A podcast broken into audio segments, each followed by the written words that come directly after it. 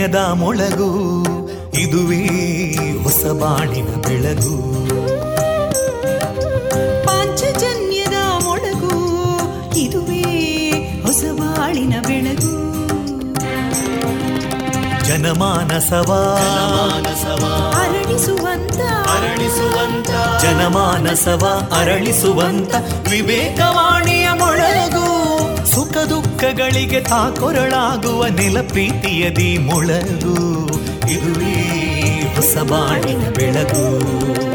ಇದುವೇ ಪಾಂಚಜನ್ಯದ ಮೊಳಗು. ಇದುವೇ ಪಾಂಚಜನ್ಯದ ಮೊಳಗು.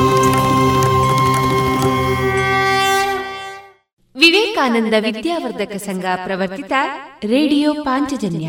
ಇದು ಜೀವ ಜೀವದ ಸ್ವರ ಸಂಚಾರ. ತೊಂಬತ್ತು ಬಿಂದು ಎಂಟು ಸ್ವರ ತರಾಂಗಗಳಲ್ಲಿ ಈ ಹೊತ್ತಿನ ಪ್ರಸಾರ ಕಾರ್ಯಕ್ರಮವನ್ನ ಆರಂಭಿಸುತ್ತಿದ್ದೇವೆ ಆತ್ಮೀಯ ಶ್ರೋತೃ ಬಾಂಧವರಿಗೆ ರೇಡಿಯೋ ಪಾಂಚಜನ್ಯ ಸಮುದಾಯ ಬಾನುಲಿ ಕೇಂದ್ರ ಬಳಗದ ಪರವಾಗಿ ನಾನು ತೇಜಸ್ವಿನಿ ಮಾಡುವ ಪ್ರೀತಿಪೂರ್ವಕ ನಮಸ್ಕಾರಗಳು वन्दे मातरम् वन्दे मातरम् सुजलां सुफलां मलयज शीतलां सस्यश्यामलां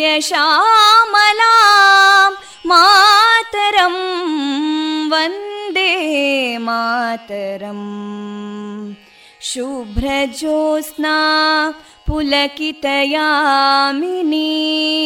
पुल्लकुसुमिता ध्रुमदळशोभिनीं सुहासिनीं सुमधुरभाषिणीं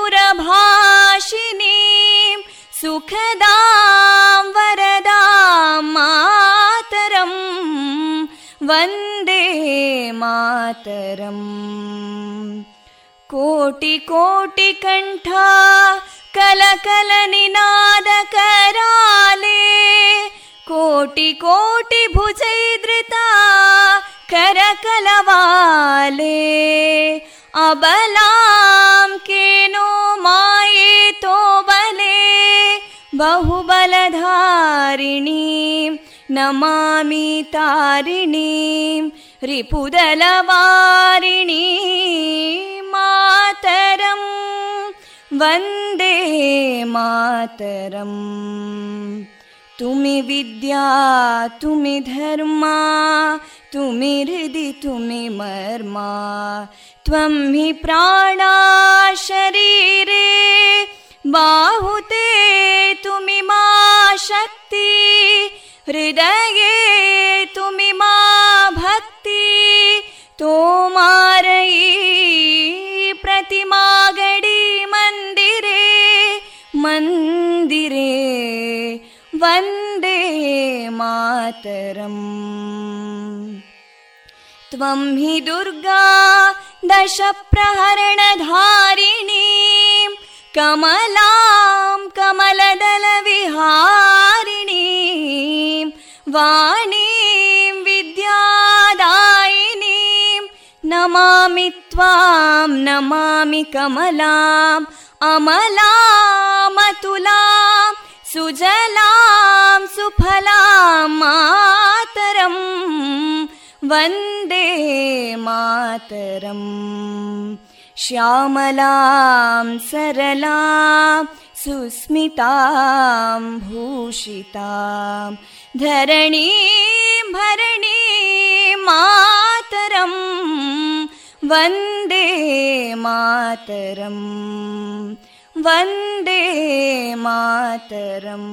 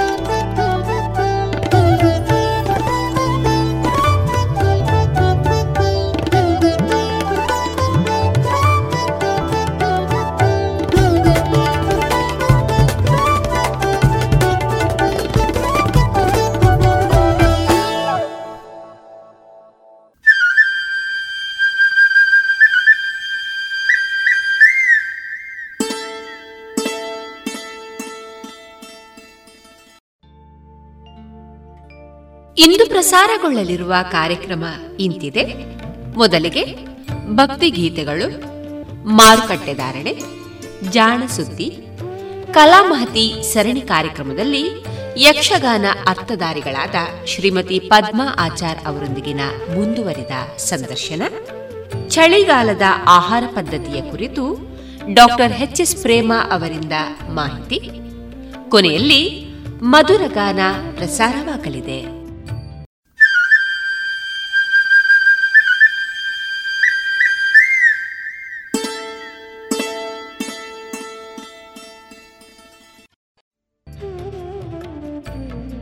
ಇದೀಗ ಭಕ್ತಿ ಗೀತೆಗಳನ್ನ ಕೇಳೋಣ.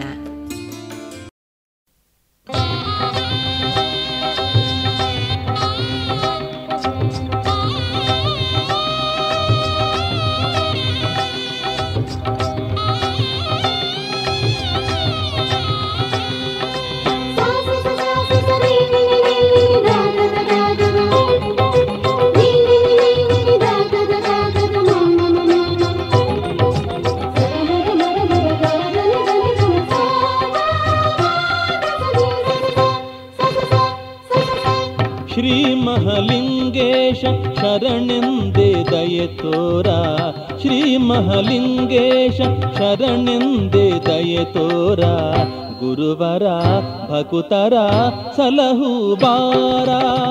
ಗುರುವರ ಭಕುತರ ಸಲಹು ಬಾರ. ಶ್ರೀ ಮಹಾಲಿಂಗೇಶ ಶರಣೆಂದೆ ದಯೆ ತೋರ. ಶ್ರೀ ಮಹಲಿಂಗೇಶ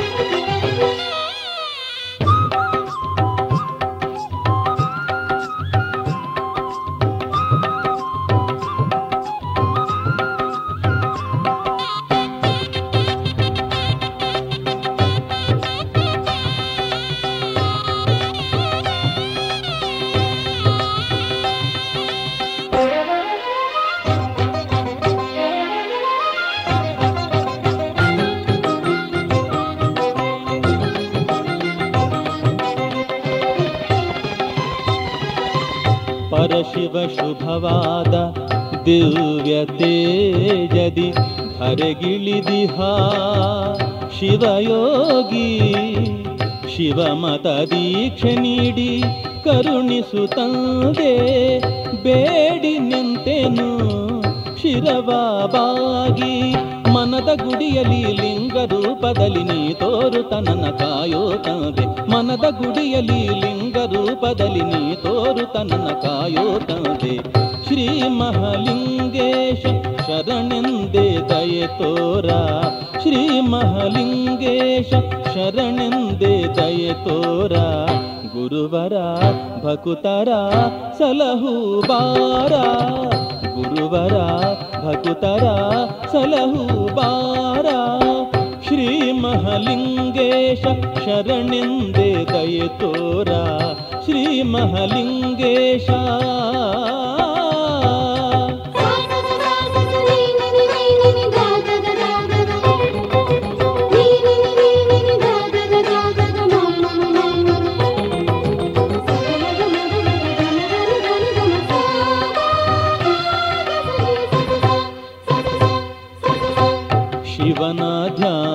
ಧ್ಯಾನಿಸುತ್ತ ಗದ್ದುಗೆ ಸೇರಿದ ಯೋಗೀಶ್ವರನೇ, ನಮಿಸುವೆನು.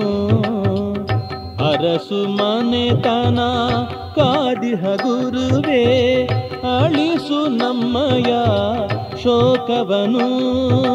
ಬಯಸಿದ ಭಾಗ್ಯವ ಬೆಳೆಸುವ ನಿನ್ನ ನಾಮಗಾನವ ಮಾಡುವೆನು. ಬಯಸಿದ ಭಾಗ್ಯವ ಬೆಳೆಸುವ ನಿನ್ನ ನಾಮಗಾನವ ಮಾಡುವೆನು ಶ್ರೀ ಮಹಲಿಂಗೇಶ ಶರಣೆಂದೇ ದಯೆ ತೋರ.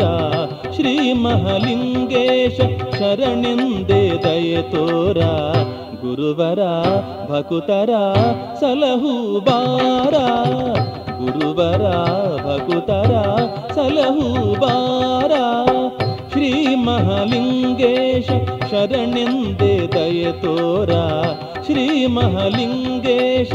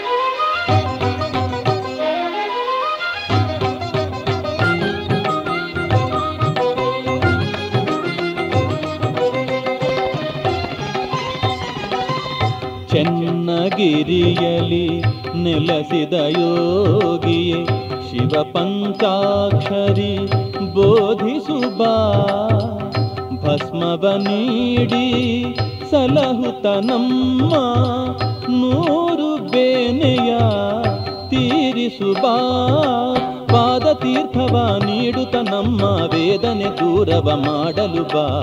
ಪಾದ ತೀರ್ಥವ ನೀಡುತ್ತ ನಮ್ಮ ವೇದನೆ ದೂರವ ಮಾಡಲು ಬಾ. ಶ್ರೀ ಮಹಲಿಂಗೇಶ ಶರಣೆಂದೇ ದಯ ತೋರ. ಶ್ರೀ ಮಹಲಿಂಗೇಶ ಶರಣೆಂದೇ ದಯ ತೋರ. ಗುರುವರ, ಭಕುತರ ಸಲಹು ಬಾರ. ಗುರುವರ, ಭಕುತರ ಸಲಹು ಬಾರ. ಶರಣೆಂದೇ ದಯೆ ತೋರ ಶ್ರೀ ಮಹಲಿಂಗೇಶ ಶರಣೆಂದೇ ದಯೆ ತೋರ ಶ್ರೀ ಮಹಲಿಂಗೇಶ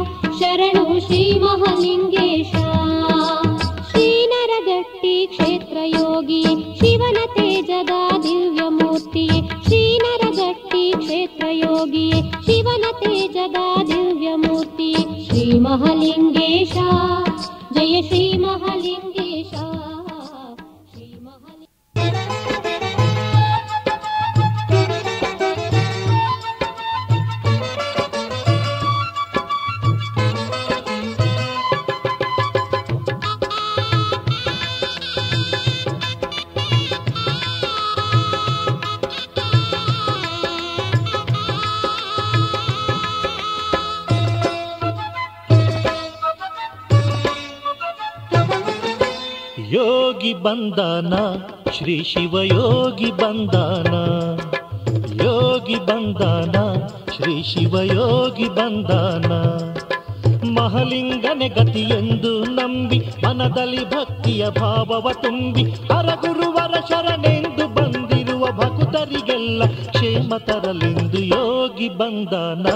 ಶ್ರೀ ಶಿವಯೋಗಿ ಬಂದಾನ? ಯೋಗಿ ಬಂದಾನ?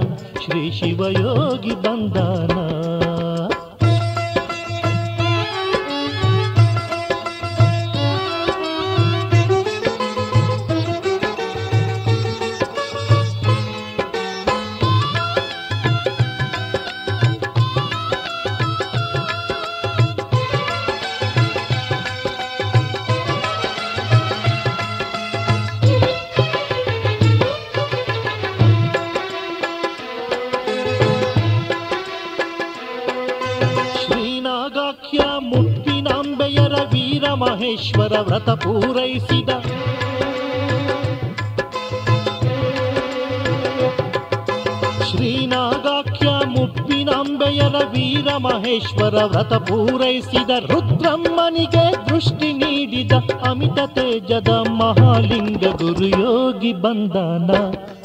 ಶ್ರೀ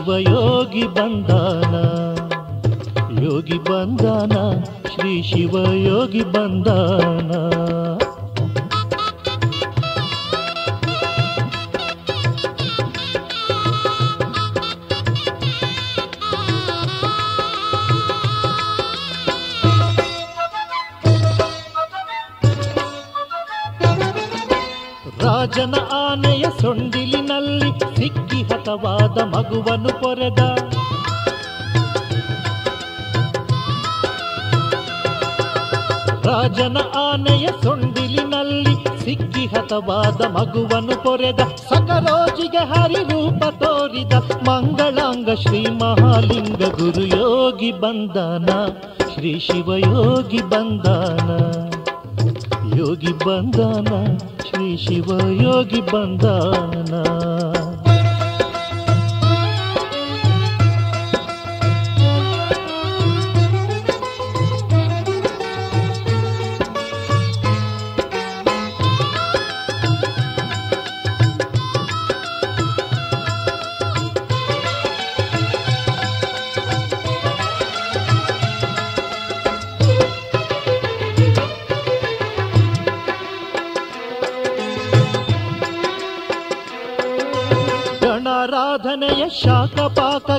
ಕಡಿಮೆಯಾಗದೆ ಹೆಚ್ಚು ಮಾಡುತ್ತ?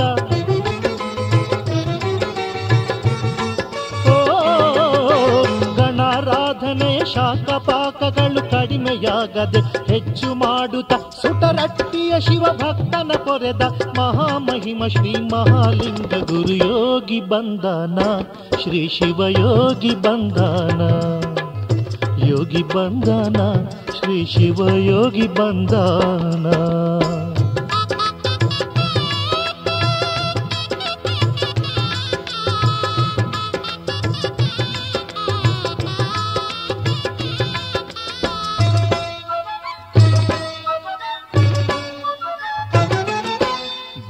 ತಾನು ಬಯಲಾದರೂ ಸಹ ಭಕ್ತರ ಚಿತ್ತದ ಧ್ಯಾನಕ್ಕೆ ಒಲಿದು.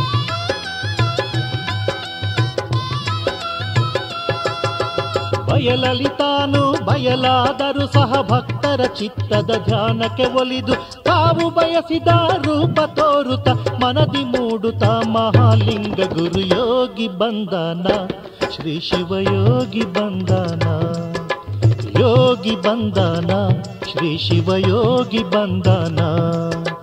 ಮಹಲಿಂಗನೆ ಎಂದು ನಂಬಿ, ಮನದಲ್ಲಿ ಭಕ್ತಿಯ ಭಾವವ ತುಂಬಿ, ಕರಗುರುವರ ಶರಣೆಂದು ಬಂದಿರುವ ಭಕ್ತರಿಗೆಲ್ಲ ಕ್ಷೇಮ ತರಲೆಂದು ಯೋಗಿ ಬಂದಾನ, ಶ್ರೀ ಶಿವಯೋಗಿ ಬಂದಾನ. ಯೋಗಿ ಬಂದಾನ, ಶ್ರೀ ಶಿವಯೋಗಿ ಬಂದಾನ, ಶ್ರೀ ಶಿವಯೋಗಿ ಬಂದಾನ. ಶ್ರೀ ಶಿವಯೋಗಿ ಬಂದಾನ.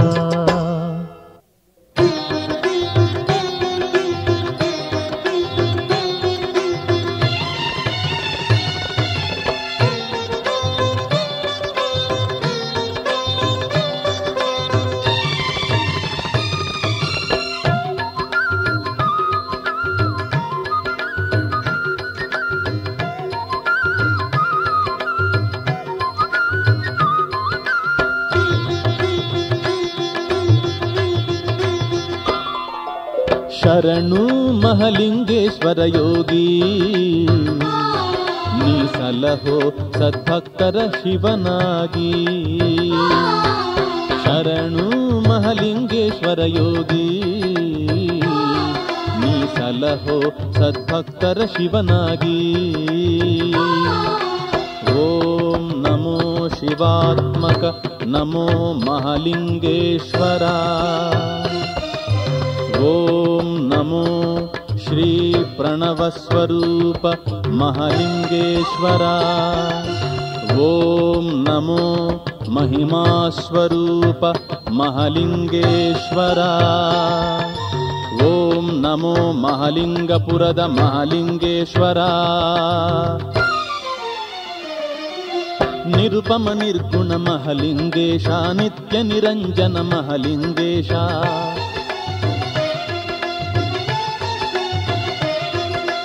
ನಿರ್ಮಲ ತೇಜನೆ ಮಹಲಿಂಗೇಶ ನಿಶ್ಚಲ ಚಿತ್ತನೆ ಮಹಲಿಂಗೇಶ ಶರಣು ಮಹಲಿಂಗೇಶ್ವರ ಯೋಗಿ. ನೀ ಸಲಹೋ ಸದ್ಭಕ್ತರ ಶಿವನಾಗಿ.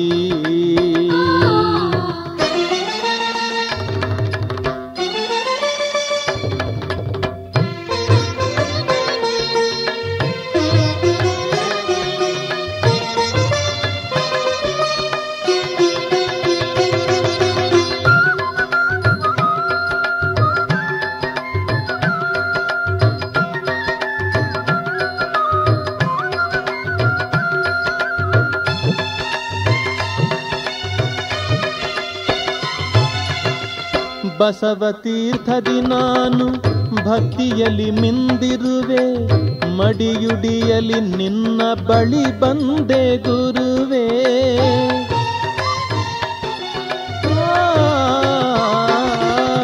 ಬಸವ ತೀರ್ಥದಿ ನಾನು ಭಕ್ತಿಯಲ್ಲಿ ಮಿಂದಿರುವೆ ಮಡಿಯುಡಿಯಲಿ ನಿನ್ನ ಬಳಿ ಬಂದೆ ಗುರುವೇ. ನಿನ್ನ ಗದ್ದುಗೆ ಮುಂದೆ ಶಿರಬಾಗಿ ನಿಂತಿರುವೆ. ನಿರುತವು ನಿನ್ನಯ ಧ್ಯಾನದಿ ಮುಳುಗುವೆ. ನಿರುತವು ನಿನ್ನಯ ಧ್ಯಾನದಿ ಮುಳುಗುವೆ. ಯೋಗೀಶ್ವರ ಮಹಲಿಂಗೇಶ್ವರ ಯೋಗೀಶ್ವರ ಮಹಲಿಂಗೇಶ್ವರ, ಶರಣು ಮಹಲಿಂಗೇಶ್ವರ ಯೋಗಿ. ಸಲಹೋ ಸದ್ಭಕ್ತರ ಶಿವನಾಗಿ ಶರಣು ಮಹಲಿಂಗೇಶ್ವರ ಯೋಗಿ ನೀ ಸಲಹೋ ಸದ್ಭಕ್ತರ ಶಿವನಾಗಿ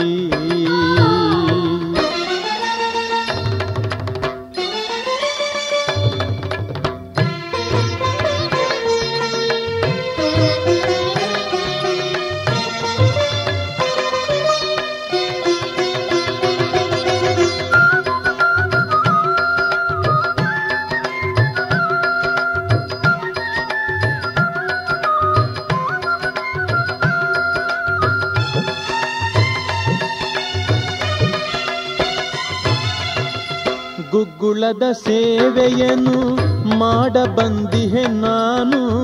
ನಿನ್ನ ಗದ್ದುಗೆಗೆಂದು ಅರಿವೇ ತಂದಿಹೆ ನಾನು.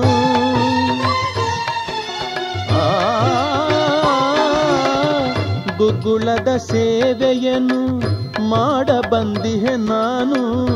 ನಿನ್ನ ಗದ್ದುಗೆಗೆಂದು ಅರಿವೇ ತಂದಿಹೆ ನಾನು. ನಿನ್ನ ಜಟೆ ತೊಳೆಯುವ ದೃಶ್ಯವ ಕಂಡೆ ನಾನು. ಶ್ರೀ ಮಹಾಲಿಂಗನೇ ಕರುಣಿಸು ನನ್ನನು.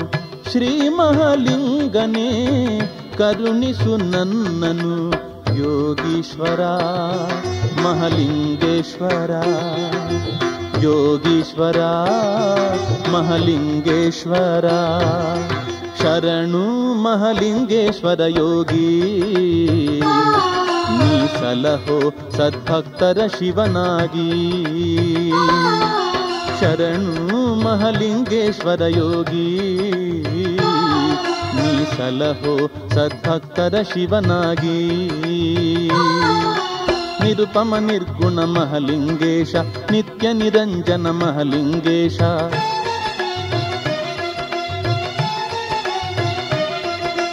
ನಿರ್ಮಲ ತೇಜನೆ ಮಹಲಿಂಗೇಶ ನಿಶ್ಚಲ ಚಿತ್ತನೆ ಮಹಲಿಂಗೇಶ ಶರಣು ಮಹಲಿಂಗೇಶ್ವರ ಯೋಗಿ. ನೀ ಸಲಹೋ ಸದ್ಭಕ್ತರ ಶಿವನಾಗಿ. ಶರಣು ಮಹಲಿಂಗೇಶ್ವರ ಯೋಗಿ. ನೀ ಸಲಹೋ ಸದ್ಭಕ್ತರ ಶಿವನಾಗಿ. योगिवरने। विमलचरिता।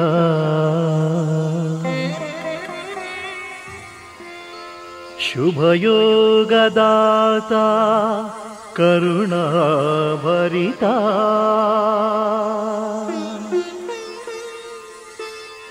गुरुवादहरणे शरणनमिता।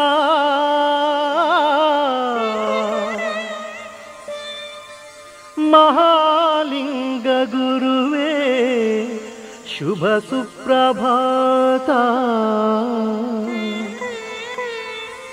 महलिङ्ग गुरु शुभ सुप्रभा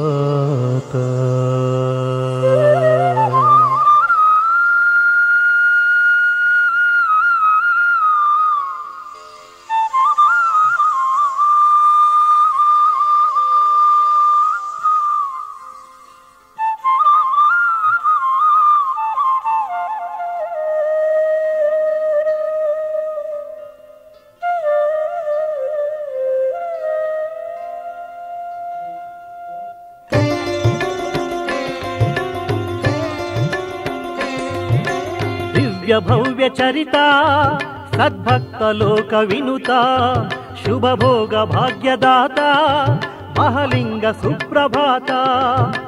ಬಡವರ ಬಂಧುವೆ, ಮಹಿಮಾ ಸಿಂಧುವೆ ನಿನಗೆ ಸುಪ್ರಭಾತ. ಪರಿಜನ, ಪುರಜನ, ಪರಿಪಾಲಕನೇ ನಿನಗೆ ಸುಪ್ರಭಾತ. ಶಿವಧರ್ಮ ಲೋಕದಲ್ಲಿ ಸಾರಿ ಬೆಳಗಿದ ನಿನಗೆ ಸುಪ್ರಭಾತ. ಚೆನ್ನಗಿರಿಯಲ್ಲಿ ನಿರುತವು ನೆಲೆಸಿದ ನಿನಗೆ ಸುಪ್ರಭಾತ. ದಿವ್ಯ ಭವ್ಯ ಚರಿತ, ಸದ್ಭಕ್ತ ಲೋಕ ವಿನುತ ಶುಭ ಭೋಗ ಭಾಗ್ಯದಾತ, ಮಹಲಿಂಗ ಸುಪ್ರಭಾತ.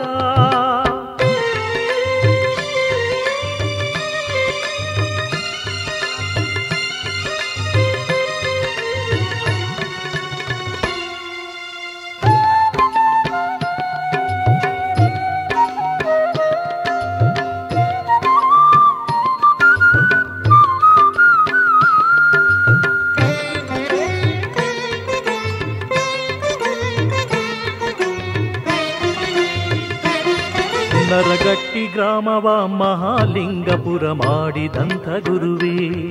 ಶಿವಲಿಂಗ ಮುದ್ರೆಗಳ ಎಂಟು ದಿಕ್ಕಿನಲ್ಲಿ ನಿಲ್ಲಿಸಿದಂಥ ಗುರುವೇ.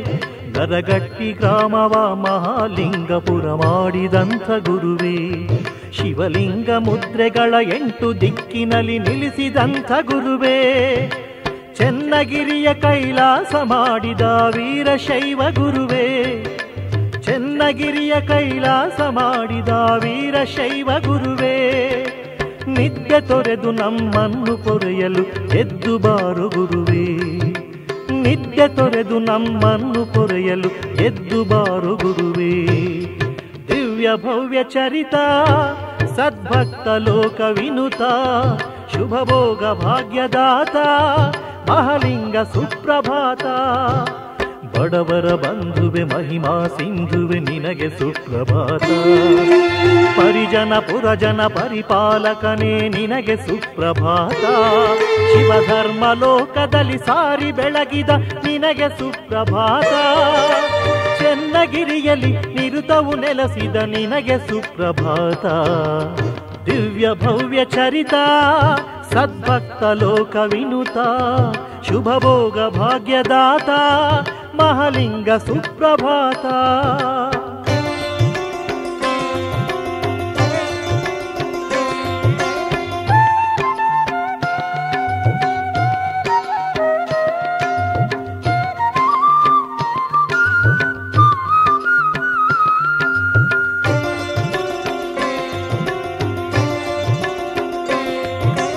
ಬಸವನಾಮವ ಹೇಳಿ ಬಂಡೆಯನ್ನು ಒಡೆಸಿದಂಥ ಗುರುವೇ.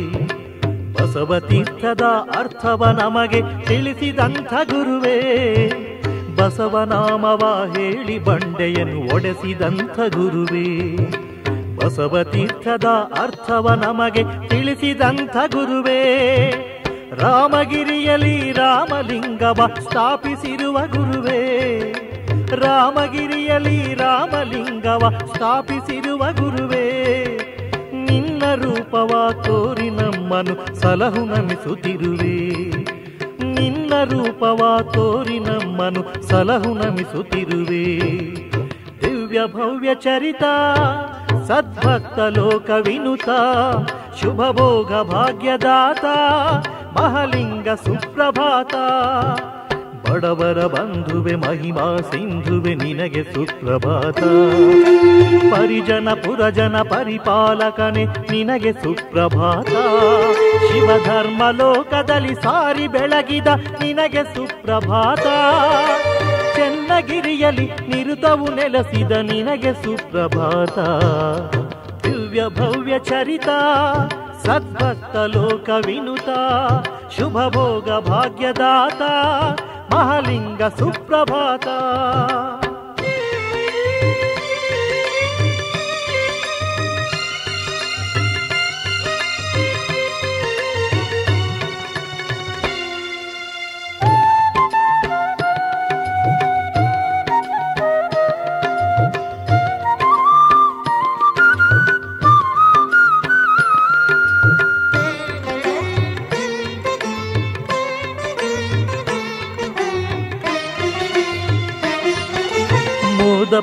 ಮೋದಪುರದಲ್ಲಿ ಅಮೃತಲಿಂಗವ ಸ್ಥಾಪಿಸಿರುವ ಗುರುವೇ, ಯುದ್ಧ ಭೂಮಿಯಲ್ಲಿ ರಾಜನ ಕೈಗೆ ಖಡ್ಗವಿತ್ತ ಗುರುವೇ, ಮೋದಪುರದಲ್ಲಿ ಅಮೃತಲಿಂಗವ ಸ್ಥಾಪಿಸಿರುವ ಗುರುವೇ, ಯುದ್ಧ ಭೂಮಿಯಲ್ಲಿ ರಾಜನ ಕೈಗೆ ಖಡ್ಗವಿತ್ತ ಗುರುವೇ ಶರಣ ಸಿದ್ಧಾಯಿ ಬೇಡಲು ನಿನ್ನಯ ಜಡೆಯ ಕೊಟ್ಟ ಗುರುವೇ.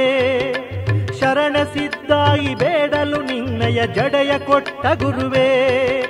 ಸುಪ್ರಭಾತದ ಗೀತೆ ಕೇಳಿ ದರ್ಶನವ ನೀಡು ಗುರುವೇ. ಸುಪ್ರಭಾತದ ಗೀತೆ ಕೇಳಿ ದರ್ಶನವ ನೀಡು ಗುರುವೇ. ದಿವ್ಯ ಭವ್ಯ ಚರಿತ, ಮಹಲಿಂಗ ಸುಪ್ರಭಾತ, ಸದ್ಭಕ್ತ ಲೋಕ ವಿನುತ ಮಹಲಿಂಗ ಸುಪ್ರಭಾತ ಶುಭ ಭೋಗ ಭಾಗ್ಯದಾತ ಮಹಲಿಂಗ ಸುಪ್ರಭಾತ ಮಹಲಿಂಗ ಸುಪ್ರಭಾತ ಮಹಲಿಂಗ ಸುಪ್ರಭಾತ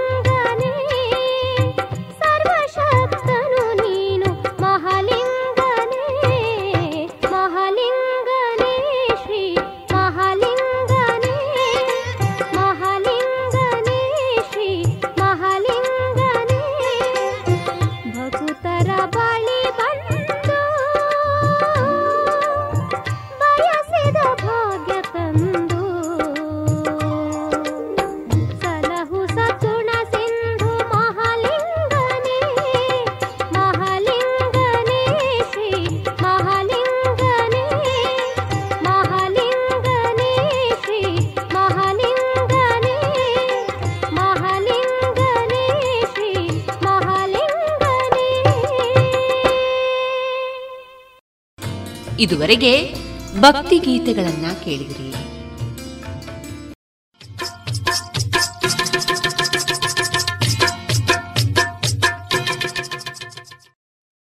ಮಾರುಕಟ್ಟೆ ಧಾರಣೆ ಇಂತಿದೆ.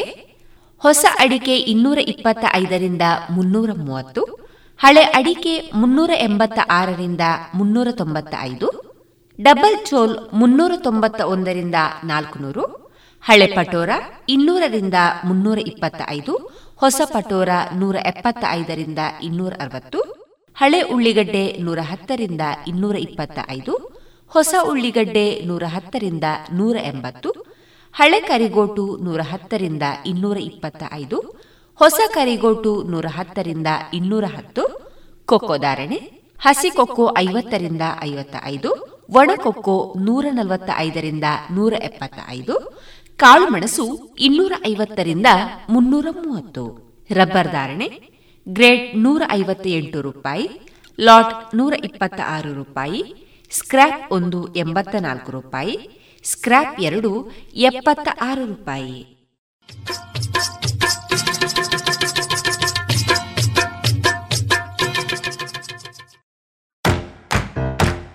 ಬನ್ನಿ ಎಲ್ಲ ಸೇರಿ ಹೊಸ ಹೆಜ್ಜೆ ಇಡೋಣ. ಬನ್ನಿ ಹೊಸ ನಿರ್ಣಯ ಮಾಡಿ ಬಿಡೋಣ. ಮಾಸ್ಕ್ ಹಾಕದಿದ್ರೆ ದೂರೋಣ. ಹೇ, ಕರೋನಾವನ್ನು ತಡೆಯೋಣ. ನಾವೆಲ್ಲರೂ ಮಾಡುವ ಸಂಕಲ್ಪ. ನಾವೇ ಭರವಸೆ ನೀಡೋಣ. ಮಾಸ್ಕ್ ಹಾಕದಿದ್ರೆ ದೂರೋಣ. ಹೇ, ಕರೋನಾವನ್ನು ತಡೆಯೋಣ. ಭಾರತ ಸರ್ಕಾರದ ಮೂಲಕ ಸಾರ್ವಜನಿಕ ಹಿತಾಸಕ್ತಿ ಮೇರೆಗೆ ಪ್ರಕಟಿಸಲಾಗಿದೆ. ರೇಡಿಯೋ ಪಾಂಚಜನ್ಯ ತೊಂಬತ್ತು ಬಿಂದು ಎಂಟು ಎಫ್ಎಂ ಸಮುದಾಯ ಬಾನುಲಿ ಕೇಂದ್ರ ಪುತ್ತೂರು. ಇದು ಜೀವ ಜೀವದ ಸ್ವರ ಸಂಚಾರ.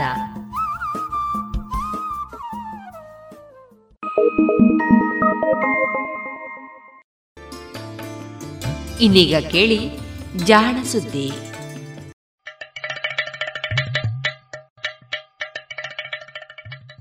ಕೇಳು ಕೇಳು ಕೇಳು ಜಾಣ ಜಾಣ ಸುದಿಯ ಕೇಳು ಕೇಳು ಕೇಳು ಜಾಣ.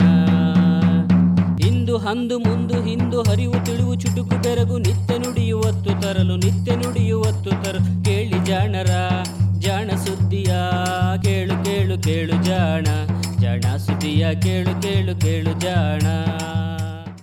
ಸುದ್ದಿ ಸಂಶೋಧನೆ.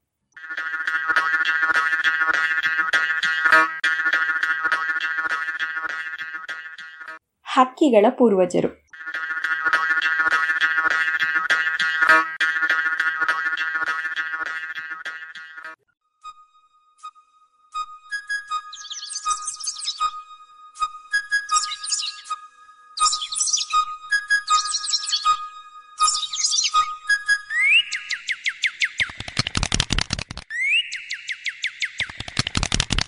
ಇರುಳಿರುಳಲಿದು ದಿನ ದಿನ ಬೆಳಗಿ ಸುತ್ತಮುತ್ತಲು ಮೇಲೆ ಕೆಳಗೆ ಗಾವುದ ಗಾವುದ ಗಾವುದ ಮುಂದೆ ಎವೆ ತೆರೆದಿಕ್ಕುವ ಹೊತ್ತಿನ ಒಳಗೆ. ಹಕ್ಕಿ ಹಾರುತ್ತಿದೆ ನೋಡಿದಿರಾ, ಹಕ್ಕಿ ಹಾರುತ್ತಿದೆ ನೋಡಿದಿರಾ, ಹಕ್ಕಿ ಹಾರುತ್ತಿದೆ. ಈ ಹಾಡು ಕೇಳಿದ್ದೀರಲ್ಲ? ಹತ್ತನೆಯ ತರಗತಿಯಲ್ಲಿ ಇದನ್ನು ಓದಿರಲೂಬಹುದು. ಈ ಬಗ್ಗೆ ಕೇಳಿದ ಪ್ರಶ್ನೆಗಳಿಗೆ ಉತ್ತರಿಸಿರಲೂಬಹುದು. ಹಕ್ಕಿ ಹಾರುತ್ತಿದೆ ನೋಡಿದಿರ?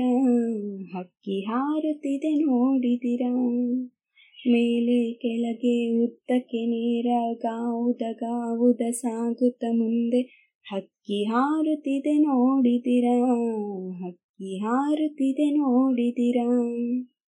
ಎಂದು ಕವಿ ಬೇಂದ್ರೆ ವಿವರಿಸುವಾಗ ರಾಜಹಂಸದ ಹಾರಾಟದಿಂದ ಹತ್ತಿನ ಹಾರಾಟದವರೆಗೂ ಹಕ್ಕಿಗಳು ಹಾರುವುದು ಕಣ್ಣಿಗೆ ಕಟ್ಟುತ್ತವೆ. ಆದರೂ ಒಂದು ಪ್ರಶ್ನೆ ಹಾಗೆಯೇ ಉಳಿಯುತ್ತದೆ. ಈ ಹಕ್ಕಿಗಳು ಹಾರುವುದನ್ನು ಆರಂಭಿಸಿದ್ದು ಯಾವಾಗ? ಸಣ್ಣ ಮಕ್ಕಳು ಥಟ್ಟನೆ ಅವು ದೊಡ್ಡದಾಗಿ ಗೂಡು ಬಿಟ್ಟು ಹೋದಾಗ ಎನ್ನಬಹುದು. ಆದರೆ ಇದೇ ಪ್ರಶ್ನೆಗೆ ವಿಜ್ಞಾನಿಗಳು ಥಟ್ಟನೆ ಉತ್ತರ ಹೇಳುವುದಿಲ್ಲ. ಏಕೆಂದರೆ ಪ್ರಾಣಿಗಳು ನೆಲ ಬಿಟ್ಟು ಗಾಳಿಯಲ್ಲಿ ಹಾರಲು ಆರಂಭಿಸಿದ್ದು ಯಾವಾಗ ಎನ್ನುವ ಪ್ರಶ್ನೆಗೆ ಇನ್ನೂ ಉತ್ತರ ಸಿಕ್ಕಿಲ್ಲ. ಅಷ್ಟೇ ಯಾಕೆ? ಮೊದಲು ಹಾರಲು ಆರಂಭಿಸಿದ್ದು ಎಂತಹ ಪ್ರಾಣಿಗಳು ಎನ್ನುವ ಪ್ರಶ್ನೆಗೂ ಉತ್ತರವಿರಲಿಲ್ಲ. ಇಂದು ನೇಚರ್ ಪತ್ರಿಕೆಯಲ್ಲಿ ಪ್ರಕಟವಾಗಿರುವ ಒಂದು ಸಂಶೋಧನೆಯೊಂದು ಈ ಪ್ರಶ್ನೆಗೆ ಸ್ವಲ್ಪ ಮಟ್ಟಿಗೆ ಉತ್ತರ ಹೇಳಲಿದೆ. ಸುಮಾರು ಆರೂವರೆ ಕೋಟಿ ವರ್ಷಗಳಿಂದ ಇಪ್ಪತ್ತೆರಡು ಕೋಟಿ ವರ್ಷಗಳ ಹಿಂದೆ ವಾಸವಿದ್ದ ಹಲ್ಲಿಗಳ ಜಾತಿಗೆ ಸೇರಿದ ಜೀವಿಯೊಂದು ನೆಲದಿಂದ ಮೇಲೆ ರೆಕ್ಕೆ ಬೀಸಿ ಹಾರಿದ ಜೀವಿ ಇರಬಹುದು ಎಂದು ಅರ್ಜೆಂಟೀನಾ ಜೀವಿ ವಿಜ್ಞಾನದ ವಸ್ತು ಸಂಗ್ರಹಾಲಯ ಹಾಗೂ ಇಂಗ್ಲೆಂಡಿನ ಬರ್ಮಿಂಗ್ ಹ್ಯಾಮ್ ವಿಶ್ವವಿದ್ಯಾನಿಲಯದ ಭೂವಿಜ್ಞಾನ ಹಾಗೂ ಪರಿಸರ ವಿಜ್ಞಾನಿ ಮಾರ್ಟಿನ್ ಎಸ್ಕುರಾ ಮತ್ತು ಸಂಗಡಿಗರು ವರದಿ ಮಾಡಿದ್ದಾರೆ. ಇದುವರೆಗೂ ಜೀವಿ ವಿಜ್ಞಾನಿಗಳು ಈ ಕಾಲದಲ್ಲಿ ಬದುಕಿದ್ದ ಟಿರೋಸಾರಸ್ ಎನ್ನುವ ಜೀವಿ ಕುಲದ ಪ್ರಾಣಿಗಳೇ ಮೊದಲು ಹಾರಿದ ಪ್ರಾಣಿಗಳಾಗಿದ್ದುವು ಎಂದು ಗಣಿಸಿದ್ದರು. ಇದೀಗ ಎಸ್ಕುರಾ ಮತ್ತು ಸಂಗಡಿಗರ ಸಂಶೋಧನೆ ಲೇಗರ್ಟೆಪಿಡ್ ಎನ್ನುವ ಡೈನೋಸರ್ಗಳ ಒಂದು ಕುಲದ ಜೀವಿಗಳಿಂದಲೇ ಈ ಹಾರುವ ಪ್ರಾಣಿಗಳು ಹುಟ್ಟಿರಬೇಕು ಎಂದು ಊಹಿಸಿದೆ. ಟಿರೋಸಾರ್ಗಳೆಂದರೆ ಬಲು ವಿಚಿತ್ರ ಪ್ರಾಣಿಗಳು. ಅತ್ತ ಹಲ್ಲಿಗಳು ಅಲ್ಲದ, ಇತ್ತ ಹಕ್ಕಿಗಳು ಅಲ್ಲದ ದೇಹ ಅವುಗಳದ್ದಾಗಿತ್ತು. ಹೀಗಾಗಿ ಇವು ಹಲ್ಲಿಗಳು, ಹಕ್ಕಿಗಳಾಗಿ ವಿಕಾಸವಾಗುವ ಹಾದಿಯಲ್ಲಿ ಬೆಳೆದು ಮರೆಯಾದ ಜೀವಿಗಳೆಂದು ನಂಬಲಾಗಿತ್ತು. ಹಕ್ಕಿಗಳು ಇವುಗಳಿಂದಲೇ ವಿಕಾಸವಾಗಿರಬೇಕು ಎಂದು ನಂಬಲಾಗಿತ್ತು. ಆದರೆ ಈ ಟಿರೋಸಾರ್ಗಳ ವಿಕಾಸ ಹೇಗಾಯಿತು ಎನ್ನುವ ಬಗ್ಗೆ ಯಾವ ಶಿಲೆಗಳಲ್ಲಿಯೂ ದಾಖಲೆಗಳಿರಲಿಲ್ಲ. ಅರ್ಥಾತ್ ಅದಕ್ಕೆ ತಕ್ಕುದಾದ ಫಾಸಿಲ್ ಪುರಾವೆಗಳು ಸಿಕ್ಕಿರಲಿಲ್ಲ. ಇನ್ನೂರು ವರ್ಷಗಳ ಹಿಂದೆ ಟೀರೋಸಾರ್ಗಳು, ಅಂದರೆ ರೆಕ್ಕೆ ಇರುವ ಹಲ್ಲಿಗಳು, ಇಂದು ಈ ಕುಲಕ್ಕೆ ಹೆಸರಿಸಿದ ಸುಪ್ರಸಿದ್ಧ ಫ್ರೆಂಚ್ ಜೀವಿ ವಿಜ್ಞಾನಿ ಜಾರ್ಜಸ್ ಕ್ಯೂವಿಯರ್, ಇವು ನಿಸ್ಸಂದೇಹವಾಗಿಯೂ ಅತ್ಯಂತ ಅದ್ಭುತ ಜೀವಿಗಳು. ಇವುಗಳನ್ನೇನಾದರೂ ಜೀವಂತವಾಗಿ ನಾವು ನೋಡಿದ್ದರೆ, ಈಗಿರುವ ಯಾವುದೇ ಜೀವಿಗಿಂತಲೂ ಬಲು ವಿಚಿತ್ರವಾದ ಜೀವಿ ಎಂದುಕೊಳ್ಳುತ್ತಿದ್ದೆವು. ನಮ್ಮ ಚರ್ಚೆಯನ್ನು ಗಮನಿಸಿಲ್ಲದವರು ಇದನ್ನು ನಿಸರ್ಗದಲ್ಲಿ ಸಹಜವಾಗಿ ಜನಿಸಿದ ಜೀವಿ ಎನ್ನುವ ಬದಲಿಗೆ ಯಾವುದೋ ಅತಿರಂಜಿತ ಕಲ್ಪನೆಯ ಹುಟ್ಟು ಎನ್ನಲಿಕ್ಕೂ ಸಾಕು ಎಂದಿದ್ದ.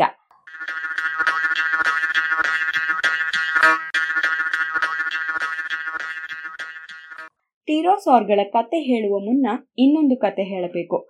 ಜೀವಿ ವಿಜ್ಞಾನಿಗಳು ಜೀವಿಗಳ ಅಧ್ಯಯನಕ್ಕೆಂದು ಅವುಗಳಲ್ಲಿ ಇರುವ ಸಮಾನ ಗುಣಗಳನ್ನು ಹಾಗೂ ವ್ಯತ್ಯಾಸಗಳನ್ನು ಪಟ್ಟಿ ಮಾಡಿ ವಿವಿಧ ಗುಂಪುಗಳನ್ನಾಗಿ ವಿಂಗಡಿಸುತ್ತಾರಷ್ಟೆ.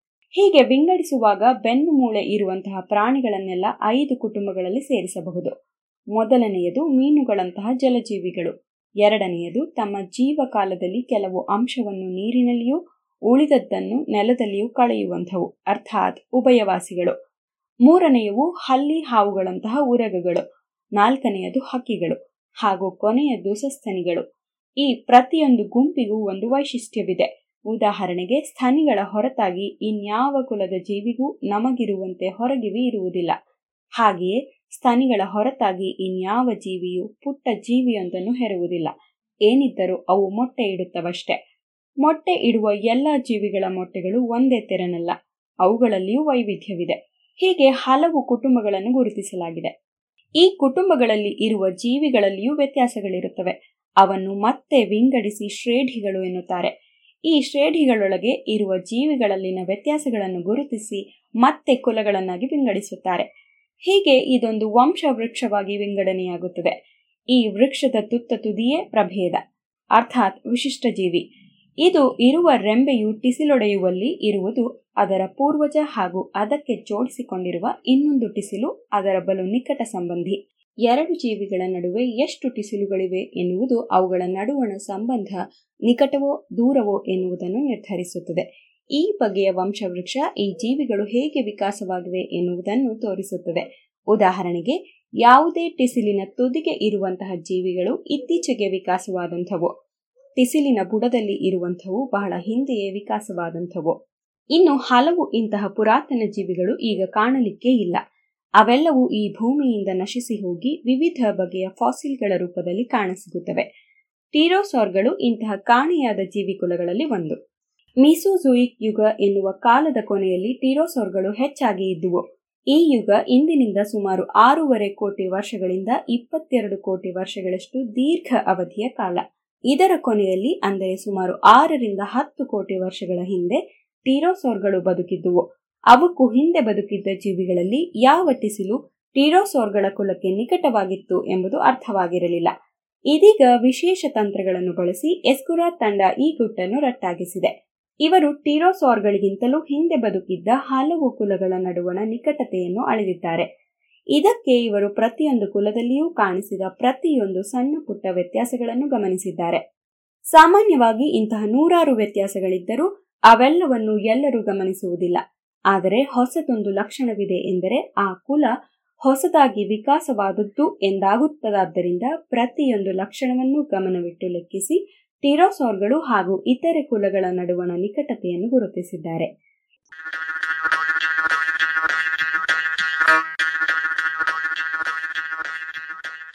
ಕ್ಯೂವಿಯರ್ ಟಿರೋಸೋರ್ ಎಂದು ಈ ಕುಲಕ್ಕೆ ಹೆಸರಿಡುವಾಗ ಆತ ಕಂಡಿದ್ದು ಇತರರು ವಿವರಿಸಿದ್ದ ಒಂದು ಫಾಸಿಲ್ನಷ್ಟೇ.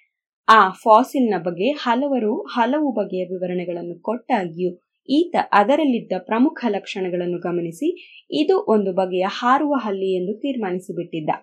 ಅಂದರೆ ದೇಹದ ಬಹುಭಾಗದಲ್ಲಿ ಹಲ್ಲಿಗಳ ಲಕ್ಷಣಗಳು ಕೇವಲ ಮುಂಗಾಲಿನ ಒಂದು ಬೆರಳಷ್ಟೇ ಉದ್ದವಾಗಿ ರೆಕ್ಕೆಯ ಅಂಗವಾಗಿರಬಹುದಾಗಿದ್ದರಿಂದ ಅದು ಹಕ್ಕಿಯ ಅಂಶಗಳು ಎಂದು ತೀರ್ಮಾನಿಸಿದ್ದ. ಈ ಟೀರೋಸಾರ್ಗಳು ದೈತ್ಯ ಉರಗಗಳು ಎಂದು ನಾವೆಲ್ಲ ಹೇಳುವ ಡೈನೋಸರ್ಗಳ ಸಂಬಂಧಿಗಳು ಎಂದು ಅನಂತರ ವಿಶ್ಲೇಷಿಸಲಾಗಿತ್ತು.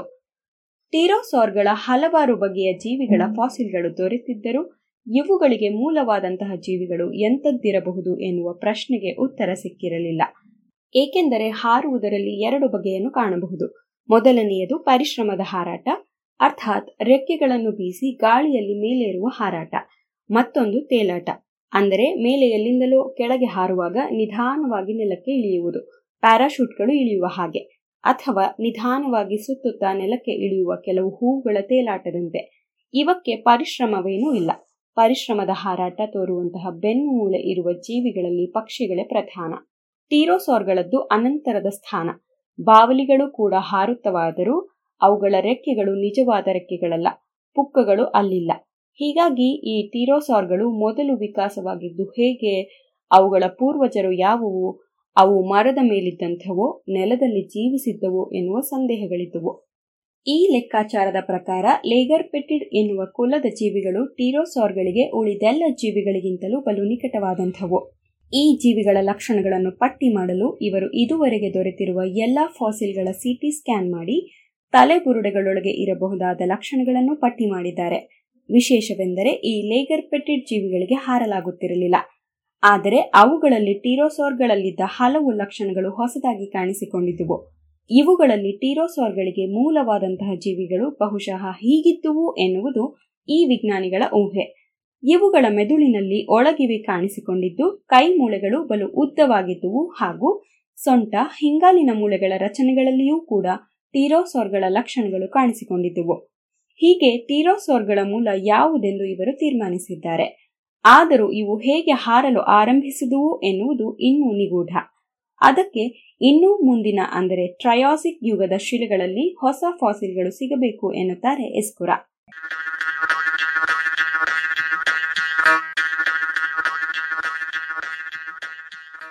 ಇದು ಇಂದಿನ ಸುದ್ದಿ ಸಂಶೋಧನೆ.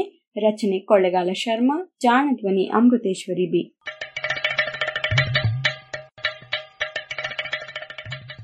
ಜಾಣ ಸುದ್ದಿಯ ಬಗ್ಗೆ ಸಲಹೆ, ಸಂದೇಹಗಳು ಇದ್ದಲ್ಲಿ ನೇರವಾಗಿ ಒಂಬತ್ತು, ಎಂಟು ಎಂಟು, ಆರು ಆರು, ನಾಲ್ಕು, ಸೊನ್ನೆ, ಮೂರು, ಎರಡು, ಎಂಟು ಈ ನಂಬರಿಗೆ ವಾಟ್ಸಪ್ ಮಾಡಿ ಇಲ್ಲವೇ ಕರೆ ಮಾಡಿ.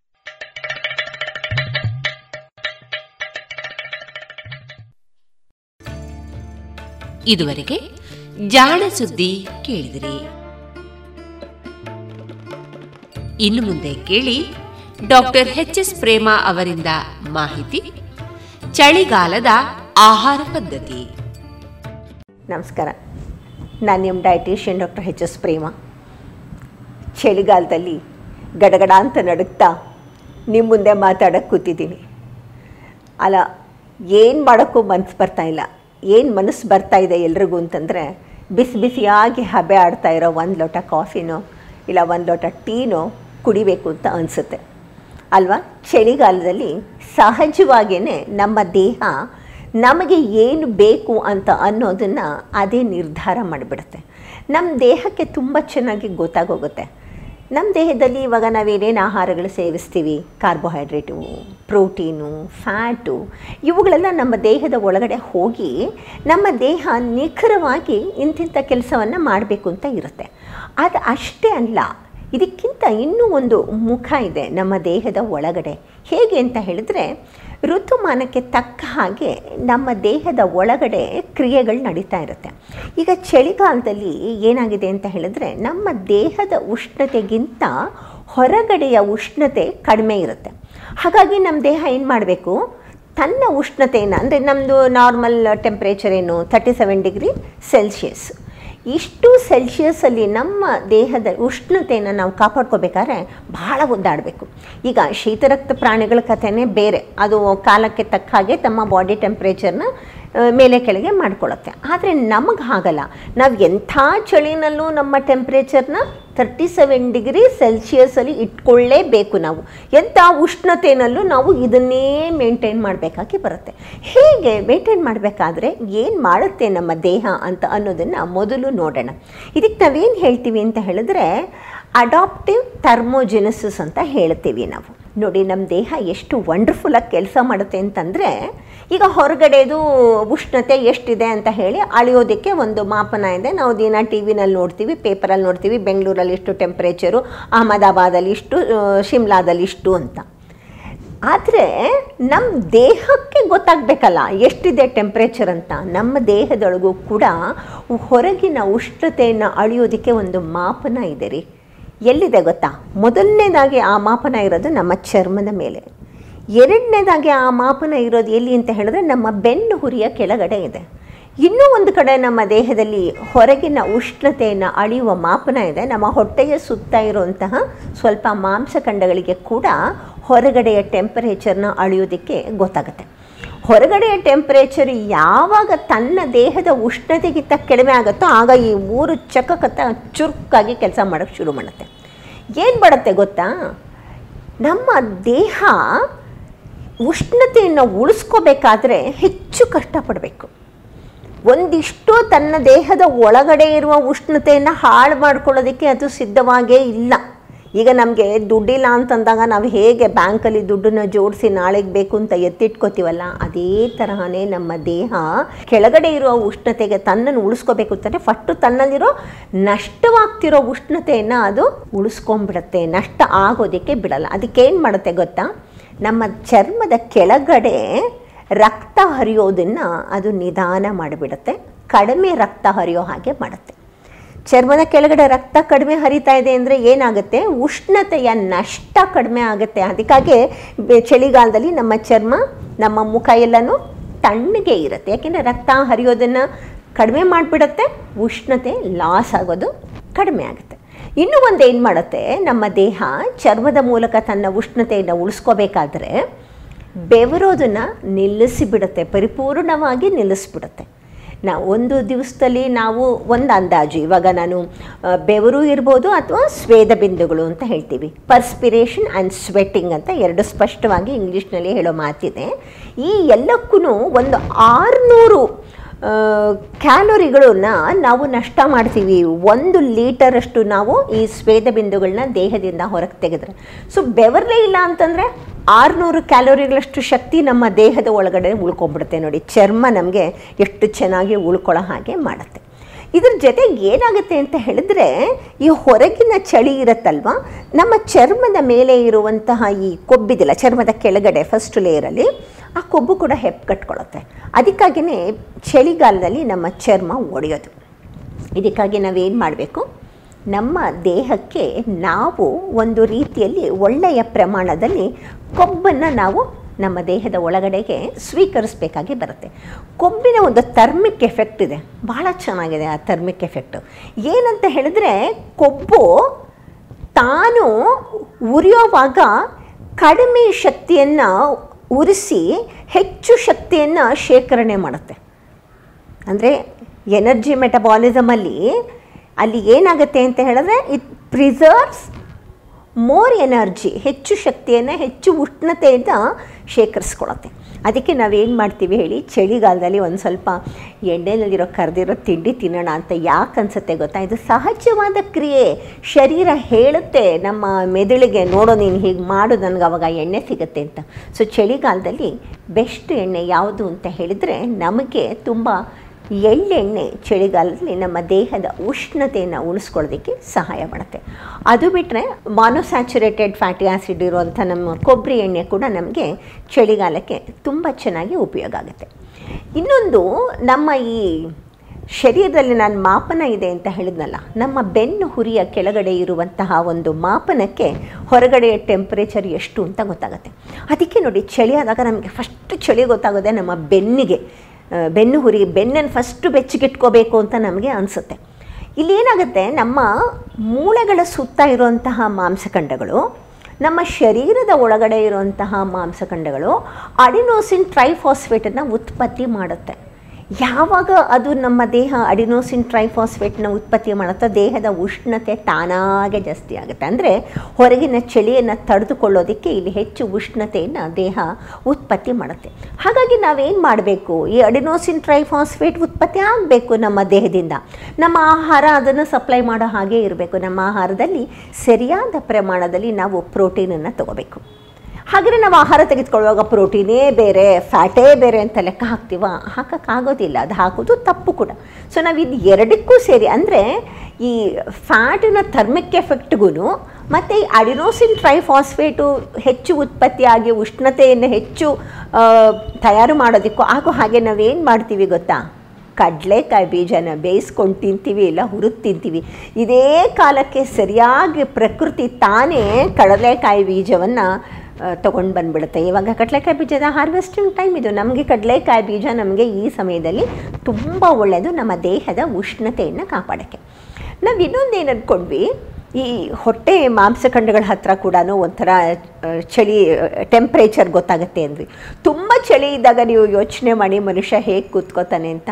ಹೊಟ್ಟೆಯನ್ನು ಕಾಲುಗಳಿಂದ ಅಮಿಕ್ಕಿಕೊಂಡು ಕುಕ್ಕರ್ ಕಾಲಿನಲ್ಲಿ ಕೂತ್ಕೋತಾರೆ. ತುಂಬ ಚಳಿ ಆದಾಗ. ಅಂದರೆ ಈ ಹೊಟ್ಟೆಗೆ ಒಂದು ಸ್ವಲ್ಪ ಆದಷ್ಟು ವಾಮ್ತ್ನೆಸ್ ಬೇಕು ಅಂತ. ಸೊ ಹೊಟ್ಟೆಗೆ ಬಿಸಿ ಆಗೋ ಹಾಗೆ ನಾವೇನು ಮಾಡ್ತೀವಿ ಹೇಳಿ? ಬಿಸಿ ಬಿಸಿ ಕಾಫಿ ಕುಡಿತೀವಿ, ಬಿಸಿ ಬಿಸಿ ಟೀ ಕುಡಿತೀವಿ. ಅದು ಕುಡಿದ ಒಂದು ಸ್ವಲ್ಪ ಹೊತ್ತು ನಮಗೆ ಒಂಥರ ಆರಾಮದ ಒಂದು ಅನುಭವ ಸಿಗುತ್ತೆ. ನಮ್ಮ ಹೊಟ್ಟೆ ಒಳಗೆ ಒಂದಷ್ಟು ಉಷ್ಣತೆ ಹೋಗುತ್ತೆ. ಹೊಟ್ಟೆ ಆವಾಗ ತುಂಬ ಹಿತವಾಗಿ ಇರುತ್ತೆ. ಸೊ ಇದಿಷ್ಟೇನಾ ನೋಡಿ ಎಷ್ಟು ಒಂದು ಅದ್ಭುತ ಇದೆ ಅಂದರೆ ಒಂದೊಂದು ಭಾಗಕ್ಕೆ ಒಂದೊಂದು ಆಹಾರವನ್ನು ನಾವು ತೆಗೆದುಕೊಂಡಾಗ ಇಡೀ ದೇಹದ ಉಷ್ಣತೆಯನ್ನು ಸಮತೋಲನದಲ್ಲಿ ಇಡೋದಕ್ಕೆ ಕೆಲಸ ಮಾಡುತ್ತೆ. ಈಗ ಕಾಫಿ, ಟೀ ಕುಡಿದ್ವಿ. ಅದು ಒಂಥರ ಹೊಟ್ಟೆಗೆ ಮಾತ್ರ ವಾಮ್ ಆಗಿರುತ್ತೆ. ಅದು ಸ್ವಲ್ಪನೇ ಹೊತ್ತು. ಇಡೀ ದೇಹ ಒಂಥರ ಒಳ್ಳೆಯ ಉಷ್ಣತೆಯಲ್ಲಿ ಹಿತಕರವಾಗಿ ಇರಬೇಕಾದ್ರೆ ನಮಗೆ ಏನು ತುಂಬ ಒಳ್ಳೆಯದು ಗೊತ್ತಾ? ಚಳಿಗಾಲದಲ್ಲಿ ಊಟ ಆದಮೇಲೆ ಎರಡು ವಿಲ್ಲೆದೆಲೆಗೆ ಒಂದಷ್ಟು ಸುಣ್ಣ, ಒಳ್ಳೆ ಅಡಿಕೆ ಹಾಕ್ಕೊಂಡು ಚೆನ್ನಾಗಿ ಅಗದು ತಿನ್ನಿ. ಇಡೀ ಬೈಯೆಲ್ಲ ಉಷ್ಣವಾಗುತ್ತೆ. ನಿಮಗೆ ಕಿವಿ ಬಿಸಿ ಆಗೋದು ಅನುಭವಕ್ಕೆ ಬರುತ್ತೆ. ನಿಮ್ಮ ದವಡೆ ಹತ್ತಿರ ಬಿಸಿ ಆಗೋದು ಅನುಭವಕ್ಕೆ ಬರುತ್ತೆ. ಇಡೀ ದೇಹಕ್ಕೆ ಒಂದು ಹಿತಕರವಾದ ಉಷ್ಣತೆಯನ್ನು ಕೊಡುತ್ತೆ ನಮ್ಮ ಎಲೆ ಅಡಿಕೆ. ಒಂಚೂರು ಸುಣ್ಣ. ಇದನ್ನು ಹಾಕ್ಕೊಂಡು ನೀವು ಅಂದರೆ ಅದಕ್ಕೆ ಸಕ್ಕರೆ ಹಾಕ್ಕೋಬೇಡಿ ನೀವು ಆವಾಗ ಸಕ್ಕರೆ ಹಾಕ್ಕೋಬಾರ್ದು. ಇದಿಷ್ಟನ್ನೇ ತಿಂದಾಗ ದೇಹದ ಉಷ್ಣತೆಯನ್ನು ಅದು ಚೆನ್ನಾಗಿ ಇಡುತ್ತೆ. ಅದೇ ರೀತಿ ಎಳ್ಳೆಣ್ಣೆಗೂ ಕೂಡ ಆ ಒಂದು ಕೆಲಸ ಮಾಡಲಿಕ್ಕೆ ಆಗುತ್ತೆ. ಇಡ್ಲಿ ತಿಂತೀರಿ ಅಂತ ಇಟ್ಕೊಳ್ಳಿ. ಬೆಣ್ಣೆ ಹಾಕ್ಕೋಬೇಡಿ. ಮೊಳಗಾ ಪುಡಿ ಹಾಕ್ಕೊಂಡು ಅದಕ್ಕೊಂದಷ್ಟು ಎಳ್ಳೆಣ್ಣೆ ಹಾಕ್ಕೊಳ್ಳಿ. ಈ ಮೊಳಗಾ ಪುಡಿನಲ್ಲಿ ಮೆಣಸಿನ್ಕಾಯಿ ಇದೆಯಲ್ಲ, ಮೆಣಸಿನಕಾಯಿಗೂ ಕೂಡ ಬಹಳ ಚೆನ್ನಾಗಿ ನಿಮ್ಮ ದೇಹದ ಉಷ್ಣತೆಯನ್ನು ಉಳಿಸ್ಕೊಳ್ಳೋಕ್ಕೆ ಶಕ್ತಿ ಇದೆ. ಮೆಣಸಿನಕಾಯಿಗಿದೆ, ಸಾಸಿವೆಗಿದೆ ನೋಡಿ, ಸಾಸಿವೆಗೆ ಎಷ್ಟು ಚೆನ್ನಾಗಿ ನಮ್ಮ ದೇಹದ ಥರ್ಮಿಕ್ ಎಫೆಕ್ಟಿನ ಮೇಲೆ ಪ್ರಭಾವ ಬೀರೋಷ್ಟು ಶಕ್ತಿ ಇದೆ. ಸಾಸಿವೆ, ಮೆಣಸು ಮತ್ತು ಲವಂಗ ಈ ಮೂರು ಪ್ಲಸ್ ಇದು, ಇದಿಷ್ಟು ಮೆಣಸಿನಕಾಯಿ. ಈ ನಾಲ್ಕು ನಮ್ಮ ಆಹಾರದ ಮೂಲಕ ಹೇಗಾದರೂ ನಾವು ಸೇವಿಸ್ಕೊಂಡ್ರೆ ನಮ್ಮ ದೇಹವನ್ನು ನಾವು ಚಳಿಗಾಲದಲ್ಲಿ ಬೆಚ್ಚಗೆ ಇಟ್ಕೋಬೋದು. ನಿಮಗೆ ಇನ್ನೊಂದು ಅನುಭವ ಬಂದಿರುತ್ತೆ. ತುಂಬ ಚಳಿ ಇದ್ದಾಗ ನಮ್ಮ ಮೈ ಮೇಲಿನ ರೋಮಗಳು ಎದ್ದು ನಿಂತ್ಕೊಳ್ಳುತ್ತೆ ಇದು ತುಂಬ ಚೆನ್ನಾಗಿ ನಿಮಗೆ ಪ್ರಾಣಿಗಳಲ್ಲಿ ಕಾಣುತ್ತೆ. ಯಾಕೆಂದರೆ ಅದರ ಮೈ ಮೇಲೆ ರೋಮಗಳು ಬಹಳ ದೊಡ್ಡದಾಗಿರುತ್ತೆ. ಮತ್ತು ಪ್ರಕೃತಿಯಲ್ಲಿ ಪಾಪ ದೇವರದಕ್ಕೆ ಬಟ್ಟೆ ಹೊಲಿದು ಬಟ್ಟೆ ಹಾಕೊಳ್ಳುವಂಥ ಒಂದು ಕಲೆಯನ್ನು ಅಥವಾ ಬುದ್ಧಿಯನ್ನು ಕೊಟ್ಟಿಲ್ಲ. ನಮಗೆ ಅದು ಕೊಟ್ಟಿರೋದ್ರಿಂದ ಪ್ರಕೃತಿನಲ್ಲಿ ಅಥವಾ ದೇವರು ಅಂತ ಹೇಳಿ ನಮಗೆ ಆ ಥರ ಅಷ್ಟೊಂದು ಕೂದಲುಗಳನ್ನು ಅವರು ಕೊಟ್ಟಿರೋದಿಲ್ಲ. ಆದರೆ ಇರೋ ಅಷ್ಟು ಕೂದಲು ಕೂಡ ಚಳಿಗಾಲದಲ್ಲಿ ಯಾಕೆ ನಿಮಿರಿ ನಿಂತ್ಕೊಳತ್ತೆ ಅಂತ ಹೇಳಿದರೆ ಒಂಥರ ತ ಇದು ಇನ್ಸುಲೇಟ್ ಮಾಡುತ್ತೆ ನಮ್ಮ ಚರ್ಮನ. ಅದು ನಿಗರ್ ನಿಂತ್ಕೊಳ್ಳೋದ್ರಿಂದ ಏನಾಗುತ್ತೆ? ಹೊರಗಿನ ತಂಪು ನಮ್ಮ ದೇಹದ ಒಳಗೆ ಹೋಗದೇ ಇರೋ ಹಾಗೆ ಅದು ಅಡ್ಡ ಮಾಡುತ್ತೆ. ಒಂಥರ ಇನ್ಸುಲೇಷನ್ ಹಾಕ್ಕೊಂಡ ಹಾಗೆ ಕೆಲಸ ಮಾಡುತ್ತೆ. ಸೊ ಒಂದೊಂದು ಸಣ್ಣ ಕ್ರಿಯೆ ಕೂಡ ನಮ್ಮ ದೇಹದ ಉಷ್ಣತೆಯನ್ನು ಚಳಿಗಾಲದಲ್ಲಿ ಮೂವತ್ತ ಏಳು ಡಿಗ್ರಿ ಸೆಲ್ಸಿಯಸ್ ಇಟ್ಕೊಳ್ಳೋದಕ್ಕೆ ಒದ್ದಾಡ್ತಾ ಇರುತ್ತೆ. ಸೊ ಈ ಒಂದು ಸಮಯದಲ್ಲಿ ನಿಮಗೆ ಏನಾದ್ರೂ ಕರೆದಿರೋ ತಿಂಡಿ ತಿನ್ನಬೇಕು ಅಂತ ಅನಿಸಿದರೆ ಕರೆದಿರೋ ತಿಂಡಿ ತಿನ್ನಿ. ತುಂಬ ಒಳ್ಳೆಯದೇನಂತ ಹೇಳಿದ್ರೆ ಕಡಲೆಕಾಯಿ ಬೀಜವನ್ನು ಬೇಯಿಸ್ಕೊಂಡು ನೀವು ತಿನ್ನಿ, ರಸ್ತೆನಲ್ಲಿ ಹೋಗ್ತಾ ಇದ್ದರೆ ಅಲ್ಲೆಲ್ಲೋ ನಿಂತ್ಕೊಂಡು ನೀವು ಮ್ಯಾಗಿ ತಿನ್ಕೊಂಡು ಬರಬೇಡಿ, ಚಳಿಗೆ ಬಿಸಿ ಬಿಸಿಯಾಗಿ ಕೊಡ್ತಾನೆ ಮ್ಯಾಗಿ ಅಂತ. ಗಾಡಿನವನು ಹತ್ತತ್ತು ರೂಪಾಯಿಗೆ ಒಂದು ಪಟ್ಟಣದಲ್ಲಿ ಕೊಡ್ತಾನಲ್ಲ, ಕಡಲೆಕಾಯಿ ಬೇಯಿಸಿದ್ದು, ಅದು ತುಂಬ ಒಳ್ಳೆಯದು ಹತ್ತು ರೂಪಾಯಿ ಅದರ ಬೆಲೆ ಏನು? ಹಬ್ಬ ಬಾ ಅಂದರೆ ಇವತ್ತು ಇಪ್ಪತ್ತು ರೂಪಾಯಿ ಇರ್ಬೋದು. ಆ ತರಹದನ್ನು ನೀವು ತೆಗೆದುಕೊಂಡು ತಿನ್ನಿ. ದುರದೃಷ್ಟವಶಾತಿ ವರ್ಷ ಕೋವಿಡ್ನ ಪ್ಯಾಂಡಮಿಕ್ಕಿಂದ ಆದರೂ ಕೂಡ ಕಡಲೆಕಾಯಿ ಅಂತೂ ಸಿಗುತ್ತೆ ಎಲ್ಲ ಕಡೆನೂ. ಧಾರಾಳವಾಗಿ ಕಡಲೆಕಾಯಿ ಕೊಂಡ್ಕೊಂಡು ಜನವರಿ ಹದಿನೈದು, ಜನವರಿ ಇಪ್ಪತ್ತರ ತನಕ ಅದೇನೂ ಕಡಲೆಕಾಯಿ ತಿನ್ನಿ. ಈ ಕಡಲೆಕಾಯಿ ಎಲ್ಲ ತಿಂದು, ಇಷ್ಟೆಲ್ಲ ನೀವು ಎಳ್ಳೆಣ್ಣೆ ಎಲ್ಲ ತಿಂದು ಆದಮೇಲೆ ದಪ್ಪ ಆದರೆ ತೂಕದಲ್ಲಿ ಅಂತ ಒದ್ದಾಡಬೇಡಿ. ಚಳಿಗೆ ತುಂಬ ಒಳ್ಳೆಯದು ದಿನ ವಾಕಿಂಗ್ ಮಾಡಿ, ಚಳಿ ಅಂತ ಹೇಳಿ ಸ್ವೆಟ್ರ್ ಹಾಕ್ಕೊಂಡು ಸುಮ್ಮನೆ ಒಳಗಡೆ ಕೂತ್ಕೊಂಡು ಟಿ ವಿ ನೋಡ್ತಾ ಇರಬೇಡಿ. ಬೆಚ್ಚಗೆ ಬಟ್ಟೆ ಹಾಕ್ಕೊಂಡು ವಾಕಿಂಗ್ ಮಾಡಿ ಬನ್ನಿ. ಚೆನ್ನಾಗಿ ಇದನ್ನೆಲ್ಲನೂ ತಿನ್ನಿ. ನಿಮ್ಮ ಚಳಿಗಾಲವನ್ನು ದೇಹದ ಉಷ್ಣತೆಯನ್ನು ಉಳಿಸ್ಕೊಳ್ಳೋದಕ್ಕೂ ಮಾಡಿ, ಚಳಿಗಾಲದ ಒಂದು ಸುಖ ಇದೆ. ಬೆಚ್ಚಗೆ ಇರುವಂತಹ ಒಂದು ಸುಖ. ಆ ಸುಖವನ್ನು ಕೂಡ ಅನುಭವಿಸ್ಬಿಡಿ. ನಮಸ್ಕಾರ. ಇದುವರೆಗೆ ಚಳಿಗಾಲದ ಆಹಾರ ಪದ್ಧತಿಯ ಕುರಿತು ಡಾಕ್ಟರ್ ಎಚ್ ಎಸ್ ಪ್ರೇಮ ಅವರಿಂದ ಮಾಹಿತಿಯನ್ನ ಕೇಳಿದರೆ.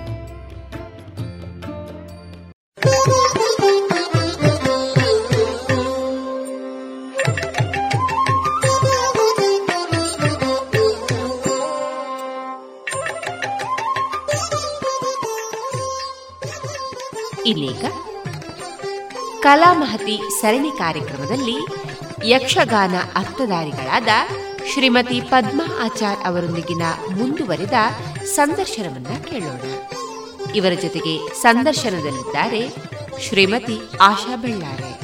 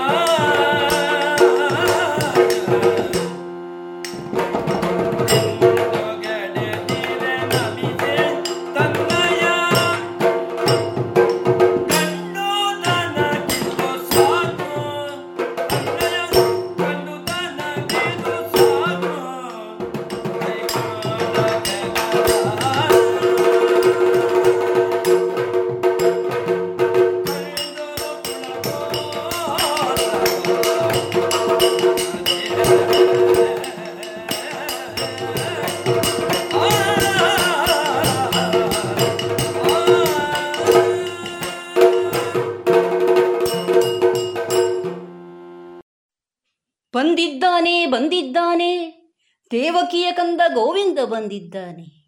ಗಜೇಂದ್ರನಿಗೆ ಒಲಿದವನು ಬಂದಿದ್ದಾನೆ. ಅಜಮಿಳನಿಗೆ ಅನುಗ್ರಹವಿತ್ತವನು. ಅಂಬರೀಷನನ್ನು ಕಾಯ್ದವನು. ಪ್ರಹ್ಲಾದನನ್ನು ರಕ್ಷಿಸಿದವನು. ಧ್ರುವನನ್ನು ಉದ್ಧರಿಸಿದವನು. ಬಂದಿದ್ದಾನೆ ಬಂದಿದ್ದಾನೆ. ದ್ರೌಪದಿಯ ಸಂಕಟದ ಮೊರೆಯನ್ನು ಕೇಳಿ ಓಡೋಡಿ ಬಂದಂತಹ ಶ್ರೀಕೃಷ್ಣ ಪರಮಾತ್ಮ ಬಂದಿದ್ದಾನೆ. ಯಾವನು ಜಗತ್ತನ್ನೇ ಪೀಠವನ್ನಾಗಿಸಿ ಕೊಂಡಿದ್ದಾನು, ಅಂತಹ ಭಗವಂತನ ಆಗಮನ ನಮ್ಮ ಚಂಪಕಾನಗರದಲ್ಲಿ ಆಗಿದೆಯಲ್ಲವೇ ನಾರಾಯಣನಿಗೆ ಉತ್ಸವ ಇಲ್ಲದಿದ್ದರೆ ನರ ಒಂದು ಹೆಜ್ಜೆಯನ್ನೂ ಮುಂದಿಡಲಾರ. ಅಂತಹ ನರನ ಹಿಂದಿರುವ ಲಕ್ಷ್ಮೀನಾರಾಯಣನಿಗೆ ಉತ್ಸವ. ಇದರಿಂದ ನಮ್ಮ ನಾಡಿಗೆ ಪುಳಕೋತ್ಸವ. ಯಾವ ಸುಂದರ ಮೂರ್ತಿಯನ್ನು ಈವರೆಗೆ ಹೃದಯದಲ್ಲಿ ಪ್ರತಿಷ್ಠಾಪಿಸಿ ಪೂಜಿಸುತ್ತಿದ್ದೆನೋ, ಆ ಚಿನ್ಮಯ ಸ್ವರೂಪ ಇಂದು ನನ್ನ ಚರ್ಮಚಕ್ಷುಗಳಿಗೆ ಗೋಚರವಾಗುತ್ತಿದೆ. ಅರ್ಜುನನ ಸಾರಥ್ಯ ವಹಿಸಿದ ಆ ಕೃಷ್ಣ ಸ್ವರೂಪದ ಮಂಗಳ ದೃಶ್ಯವನ್ನು ಬಹು ಸುಂದರವಾಗಿ ನಾರದರು ಬಣ್ಣಿಸಿದ್ದನ್ನು ಕೇಳಿದ್ದೇನೆ. ಇದೀಗ ಕಣ್ಣಾರೆ ನೋಡ್ತಾ ಇದ್ದೇನೆ. ಕಾಣುವ ಕಣ್ಣುಗಳ ಪರಮ ಭಾಗ್ಯವಲ್ಲವೇ ಇದು? ಎಂತಹ ಸುಂದರ ಸ್ವರೂಪ. ಒಂದು ಕಣ್ಣಿನಲ್ಲಿ ಕಾರುಣ್ಯ ಭಾವ, ಇನ್ನೊಂದು ಕಣ್ಣಿನಲ್ಲಿ ವರ್ಚಸ್ವಿ ನೋಟ. ಸಕಲ ಕಲ್ಯಾಣ ಗುಣ ಪರಿಪೂರ್ಣನಾದಂತಹ ಪೂರ್ಣ ಬ್ರಹ್ಮನಾದ ವಾಸುದೇವ. ಈ ದಿವ್ಯ ಮಂಗಳ ರೂಪವನ್ನು ನೋಡುತ್ತಾ ಇದ್ದರೆ ನನ್ನ ಹೃದಯ ಆನಂದದಿಂದ ಪುಳಕಿತವಾಗಿದೆ. ಇಡೀ ಶರೀರದಲ್ಲೇ ಒಂದು ಹೊಸ ಆವೇಶ ಹುಟ್ಟಿಕೊಂಡಿದೆ. ಮೈ ಮನಗಳು ರೋಮಾಂಚನಗೊಂಡು ಎದ್ದು ನಿಲ್ಲುವ ತ್ರಾಣವನ್ನು ಕಳೆದುಕೊಂಡಿದೆ. ಆದರೆ ಜಗದೊಡೆಯನನ್ನು ಕಂಡ ಬಳಿಕ ಇಲ್ಲೇ ಕುಳಿತಿರುವುದು ಸರಿಯೇ? ರಥದಿಂದ ಕೆಳಗಿಳಿದು ಆ ಪರಮಾತ್ಮನಿಗೆ ಸಾಷ್ಟಾಂಗ ಪ್ರಣಾಮವನ್ನು ಸಲ್ಲಿಸುತ್ತೇನೆ. ಪತ್ರಂ ಪುಷ್ಪಂ ಫಲಂ ತೋಯಂ. ಈ ಸಮರಾಂಗಣದಲ್ಲಿ ಯಾವುದೂ ಇಲ್ಲ. ಆದರೆ ಈ ಜಗತ್ತನ್ನೇ ನನಗೆ ದಯಪಾಲಿಸಿದ್ದಿ ತಂದೆ. ಮರಳಿ ಅದನ್ನು ನಿನಗೆ ಸಮರ್ಪಿಸುವ ಹಂಬಲ. ಈ ಶರೀರವನ್ನೇ ನನಗೆ ಕರುಣಿಸಿದ್ದಿ. ಈ ಶರೀರದ ಒಂದೊಂದು ಕಣವನ್ನು ನಿನಗೆ ಸಮರ್ಪಿಸುವ ಇಚ್ಛೆ. ಇಡೀ ವಿಶ್ವ, ಆತ್ಮ, ಮನಸ್ಸು, ಪಂಚಭೂತಗಳು ಎಲ್ಲವನ್ನೂ ಒಗ್ಗೂಡಿಸಿ ನಾನು ನಿನ್ನವನು ಎನ್ನುವ ತೀವ್ರವಾದ ಸರ್ವ ಸಮರ್ಪಣಾ ಭಾವದೊಂದಿಗೆ ಕರಗಿ ಮಾನಸ ಪೂಜೆಯನ್ನು ಸಲ್ಲಿಸುತ್ತಾ ಇದ್ದೇನೆ. ದೇವಾ, ಸ್ವೀಕರಿಸಬೇಕು ಸ್ವೀಕರಿಸಬೇಕು. ಭಕ್ತಿ ಎಂಬ ಜ್ಯೋತಿಯನ್ನು ಶ್ರದ್ಧೆ ಎಂಬ ತೈಲದಿಂದ ಹಚ್ಚಿ, ಸುಕೃತ ಫಲ ನೈವೇದ್ಯವನ್ನು ಸಮರ್ಪಿಸಿ, ಪುನರ್ಜನ್ಮವಿಲ್ಲದ ಮೋಕ್ಷವನ್ನು ನನಗೆ ಕರುಣಿಸಬೇಕು ಎಂದು ಬೇಡಿಕೊಳ್ಳುತ್ತಾ ಇದ್ದೇನೆ. ದೇವಾ, ಬೇಡಿಕೊಳ್ಳುತ್ತಾ ಇದ್ದೇನೆ. ಇಲ್ಲಿಯವರೆಗೆ ಅರ್ಜುನಲ್ಲಿ ಹೋರಾಡುವಾಗ ಗೆಲುವೇ ನನಗೆ ಮುಖ್ಯವಾಗಿತ್ತು. ಆದರೆ ಈಗ ನನ್ನ ಉದ್ದೇಶವೇ ಬೇರೆ. ಹೇಗೂ ಘೋರ ತಾಪತ್ರಯದ ಈ ಸಂಸಾರವು ಸ್ಥಿರವಲ್ಲವೆನ್ನುವುದನ್ನು ತಿಳಿದಿದ್ದೇನೆ. ಆದ್ದರಿಂದ ನನ್ನ ಇಷ್ಟದೈವವಾದ ಶ್ರೀಮನ್ನಾರಾಯಣನ ಪಾದಾಬ್ಜವನ್ನೇ ಭ- ಭಜಿಸಿ ಮೋಕ್ಷ ಸಾಮ್ರಾಜ್ಯವನ್ನು ಸೂರೆಗೈಯುವೆನು. ತಾಳಮದ್ದಳೆಯ ಅರ್ಥಧಾರಿಯಾಗಿ ಧಿಶಕ್ತಿ ಮಹಿಳಾ ಯಕ್ಷಗಾನ ಮಂಡಳಿಯ ನೇತೃತ್ವವನ್ನು ವಹಿಸಿಕೊಂಡು ಹೋಗ್ತಾ ಇರುವ ನೀವು ಕೇವಲ ಅರ್ಥಧಾರಿಯಾಗಿ ಮಾತ್ರ ಅಲ್ಲ ಇದರ ಮಧ್ಯೆ ಕವನ ರಚನೆ ಆಮೇಲೆ ಗಜಲ್ ರಚನೆ. ಅದರ ಜೊತೆಗೆ ಇತರ ಸಂಘಟನಾ ನೇತೃತ್ವವನ್ನು ಕೂಡ ವಹಿಸಿಕೊಂಡು ಹೋಗ್ತಾ ಇದ್ದೀರಿ. ಈ ಕ್ಷೇತ್ರಗಳಲ್ಲಿ ನೀವು ತೊಡಗಿಸಿಕೊಂಡಿರುವ ರೀತಿ ಹೇಗೆ? ನಾವು ಯಕ್ಷಗಾನ ತಾಳಮದ್ದಲ್ಲಿ ನಮಗೆ ಎಷ್ಟು ಅದರಲ್ಲಿ ಕಾರ್ಯಕ್ರಮಗಳು ಸಿಗ್ತಾ ಇರುವಾಗ ನನ್ನ ಸಾಹಿತ್ಯಿಕ ಚಟುವಟಿಕೆ ಎಲ್ಲ ಒಮ್ಮೆ ಸ್ಥಗಿತಗೊಂಡಿತ್ತು. ಆದರೆ ಈ ಕೊರೋನಾದ ಸಮಯದಲ್ಲಿ ನಮಗೆ ಕಾರ್ಯಕ್ರಮ ಇಲ್ಲದೆ ಇರುವ ಸಂದರ್ಭದಲ್ಲಿ ಮತ್ತೆ ನಾನು ಕವಿತೆಗಳು ಲೇಖನಗಳು ಇದರಲ್ಲಿ ಸ್ವಲ್ಪ ಆಸಕ್ತಿ ವಹಿಸಲಿಕ್ಕೆ ಪ್ರಾರಂಭಿಸಿದೆ. ಆಗ ಫೇಸ್ಬುಕ್ಕಲ್ಲಿ ಕೆಲವು ಸಂಘ ಸಂಸ್ಥೆಗಳು ಈ ಸಾಹಿತ್ಯಿಕ ಕೇಂದ್ರಗಳೆಲ್ಲ ಸ್ಪರ್ಧೆಗಳನ್ನು ಆಯೋಜಿಸಿದ್ರು. ಆಗ ಕುಂಬಳೆಯಲ್ಲಿ ಒಂದು ರಾಷ್ಟ್ರಮಟ್ಟದ ಸ್ಪರ್ಧೆ ಮಾಡಿದರು. ಕಾವ್ಯದೀಪ ಸಂಸ್ಥೆಯವರು ರಾಷ್ಟ್ರಮಟ್ಟದ ಸ್ವಾತಂತ್ರ್ಯ ದಿನಾಚರಣೆಗೆ ಮಾಡಿದರು. ಅದರಲ್ಲಿ ನನಗೆ ಪ್ರಥಮ ಬಹುಮಾನ ಬಂತು. ಎರಡು ಸಾವಿರ ರೂಪಾಯಿ ನಗದು ಕೂಡ ಬಂತು ಮನೆಯಲ್ಲಿ ಕುತ್ಕೊಂಡು. ಬಂದದ್ದು ನನಗೆ ಒಂದು ಆಸಕ್ತಿ ಬಂತು ಮತ್ತೆ ಬರೀಲಿಕ್ಕೆ. ಗಲ್ಫಿನವರು ಎಲ್ಲರೂ ಭಾಗವಹಿಸಿದ್ದಾರಂತೆ ಅದರಲ್ಲಿ. ಅಷ್ಟು ಜನರಲ್ಲಿ ನನಗೆ ಪ್ರಥಮ ಬಹುಮಾನ ಬಂತಲ್ಲ ಅಂತ ಒಂದು ಸಂತೋಷ ಆಯಿತು. ಆ, ನನಗೆ ಆಗ ಬರೀಲಿಕ್ಕೆ ಸಾಧ್ಯ ಉಂಟು ಇನ್ನೂ ಕೂಡ ಅಂತ ಹೇಳಿ ಮತ್ತೆ ನಾನು ತುಂಬ ಬರೀಲಿಕ್ಕೆ ಪ್ರಾರಂಭಿಸಿದೆ. ಹಾಗೆ ಕೆಲವು ಸ್ಪರ್ಧೆಗಳೆಲ್ಲ ಬರುವಾಗ ಅದರಲ್ಲಿ ಪ್ರಥಮ ಬಹುಮಾನವೇ, ಮತ್ತು ಕೆಲವುದರಲ್ಲಿ ಅತ್ಯುತ್ತಮ ಹೀಗೆಲ್ಲ ಕೊಡ್ತಾರೆ. ಕೆಲವು ಸಾಹಿತ್ಯಕ್ಕೆ ಗ್ರೂಪ್ಗಳು ನನ್ನನ್ನು ಸೇರಿಸಿಕೊಂಡ್ರು. ಹಾಗೆ ಅಕ್ಷರದೀಪ ಅಂತ ಹೇಳುವ ಒಂದು ಗ್ರೂಪ್ ಇದೆ. ಅದರಲ್ಲಿ ಗಣೇಶ್ ಪ್ರಸಾದ್ ಪಾಂಡೇಲ್ ಅಂತ. ಅವರು ದಿನಾಲು ಗಜಲ್ ಬರೆದು ಹಾಕ್ತಾರೆ. ಆ ಗಜಲ್ ಬರೆಯೋದು ಒಂಥರ ಗಜಲನ್ನು ಓದುವಾಗ ಖುಷಿ ಆಗ್ತಿತ್ತು. ಅದರ ನಿಯಮಗಳು ಏನು ಅಂತ ನಮಗೆ ಗೊತ್ತಿರಲಿಲ್ಲ. ಹಾಗೆ ಒಂದು ಗಜಲ್ ಅಂತೇಳಿ ಬರೆದು ಹಾಕುವಾಗ ಅವ್ರು ಹೇಳಿದ್ರು ನಿಮ್ಮ ಗಜಲ್ ಒಳ್ಳೆಯದಾಗಿದೆ ಅದರಲ್ಲಿ ಕೆಲವು ನಿಯಮಗಳು ಉಂಟು ಅಂತ. ಕಾಫಿಯಾ ರದೀಫ್ ಅಂತೆಲ್ಲ ಉಂಟು. ಅದೆಲ್ಲ ಕಲ್ತುಕೊಂಡ್ರೆ ಚೆನ್ನಾಗಿ ಬರೀಲಿಕ್ಕೆ ಆಗಬಹುದು ಅಂತ. ಮತ್ತು ಅವರು ಗಜಲ್ನ ನಿಯಮಗಳನ್ನು ಹೇಳಿಕೊಟ್ರು. ಹಾಗೆ ಗಜಲ್ ಬರೀಲಿಕ್ಕೆ ಪ್ರಾರಂಭಿಸಿದೆ. ಮತ್ತು ಗಜಲ್ನಲ್ಲಿ ಕೂಡ ನನಗೆ ಬಹುಮಾನ ಬರಲಿಕ್ಕೆ ಪ್ರಾರಂಭ ಆಯಿತು. ಕ್ಷರದೀಪದಲ್ಲಿ ಅತ್ಯುತ್ತಮ ಉತ್ತಮ ಪ್ರಥಮ ದ್ವಿತೀಯ ಹೀಗೆ ಕೊಡ್ತಾರೆ. ಅದರಲ್ಲಿ ಅತ್ಯುತ್ತಮವೇ ಬರಲಿಕ್ಕೆ ಪ್ರಾರಂಭ ಆಯಿತು. ಪ್ರತಿ ಸಲ ಗಜಲ್ನಲ್ಲಿ ಕೂಡ. ಅದು ಇನ್ನೂ ಆಸಕ್ತಿ ಬಂತು.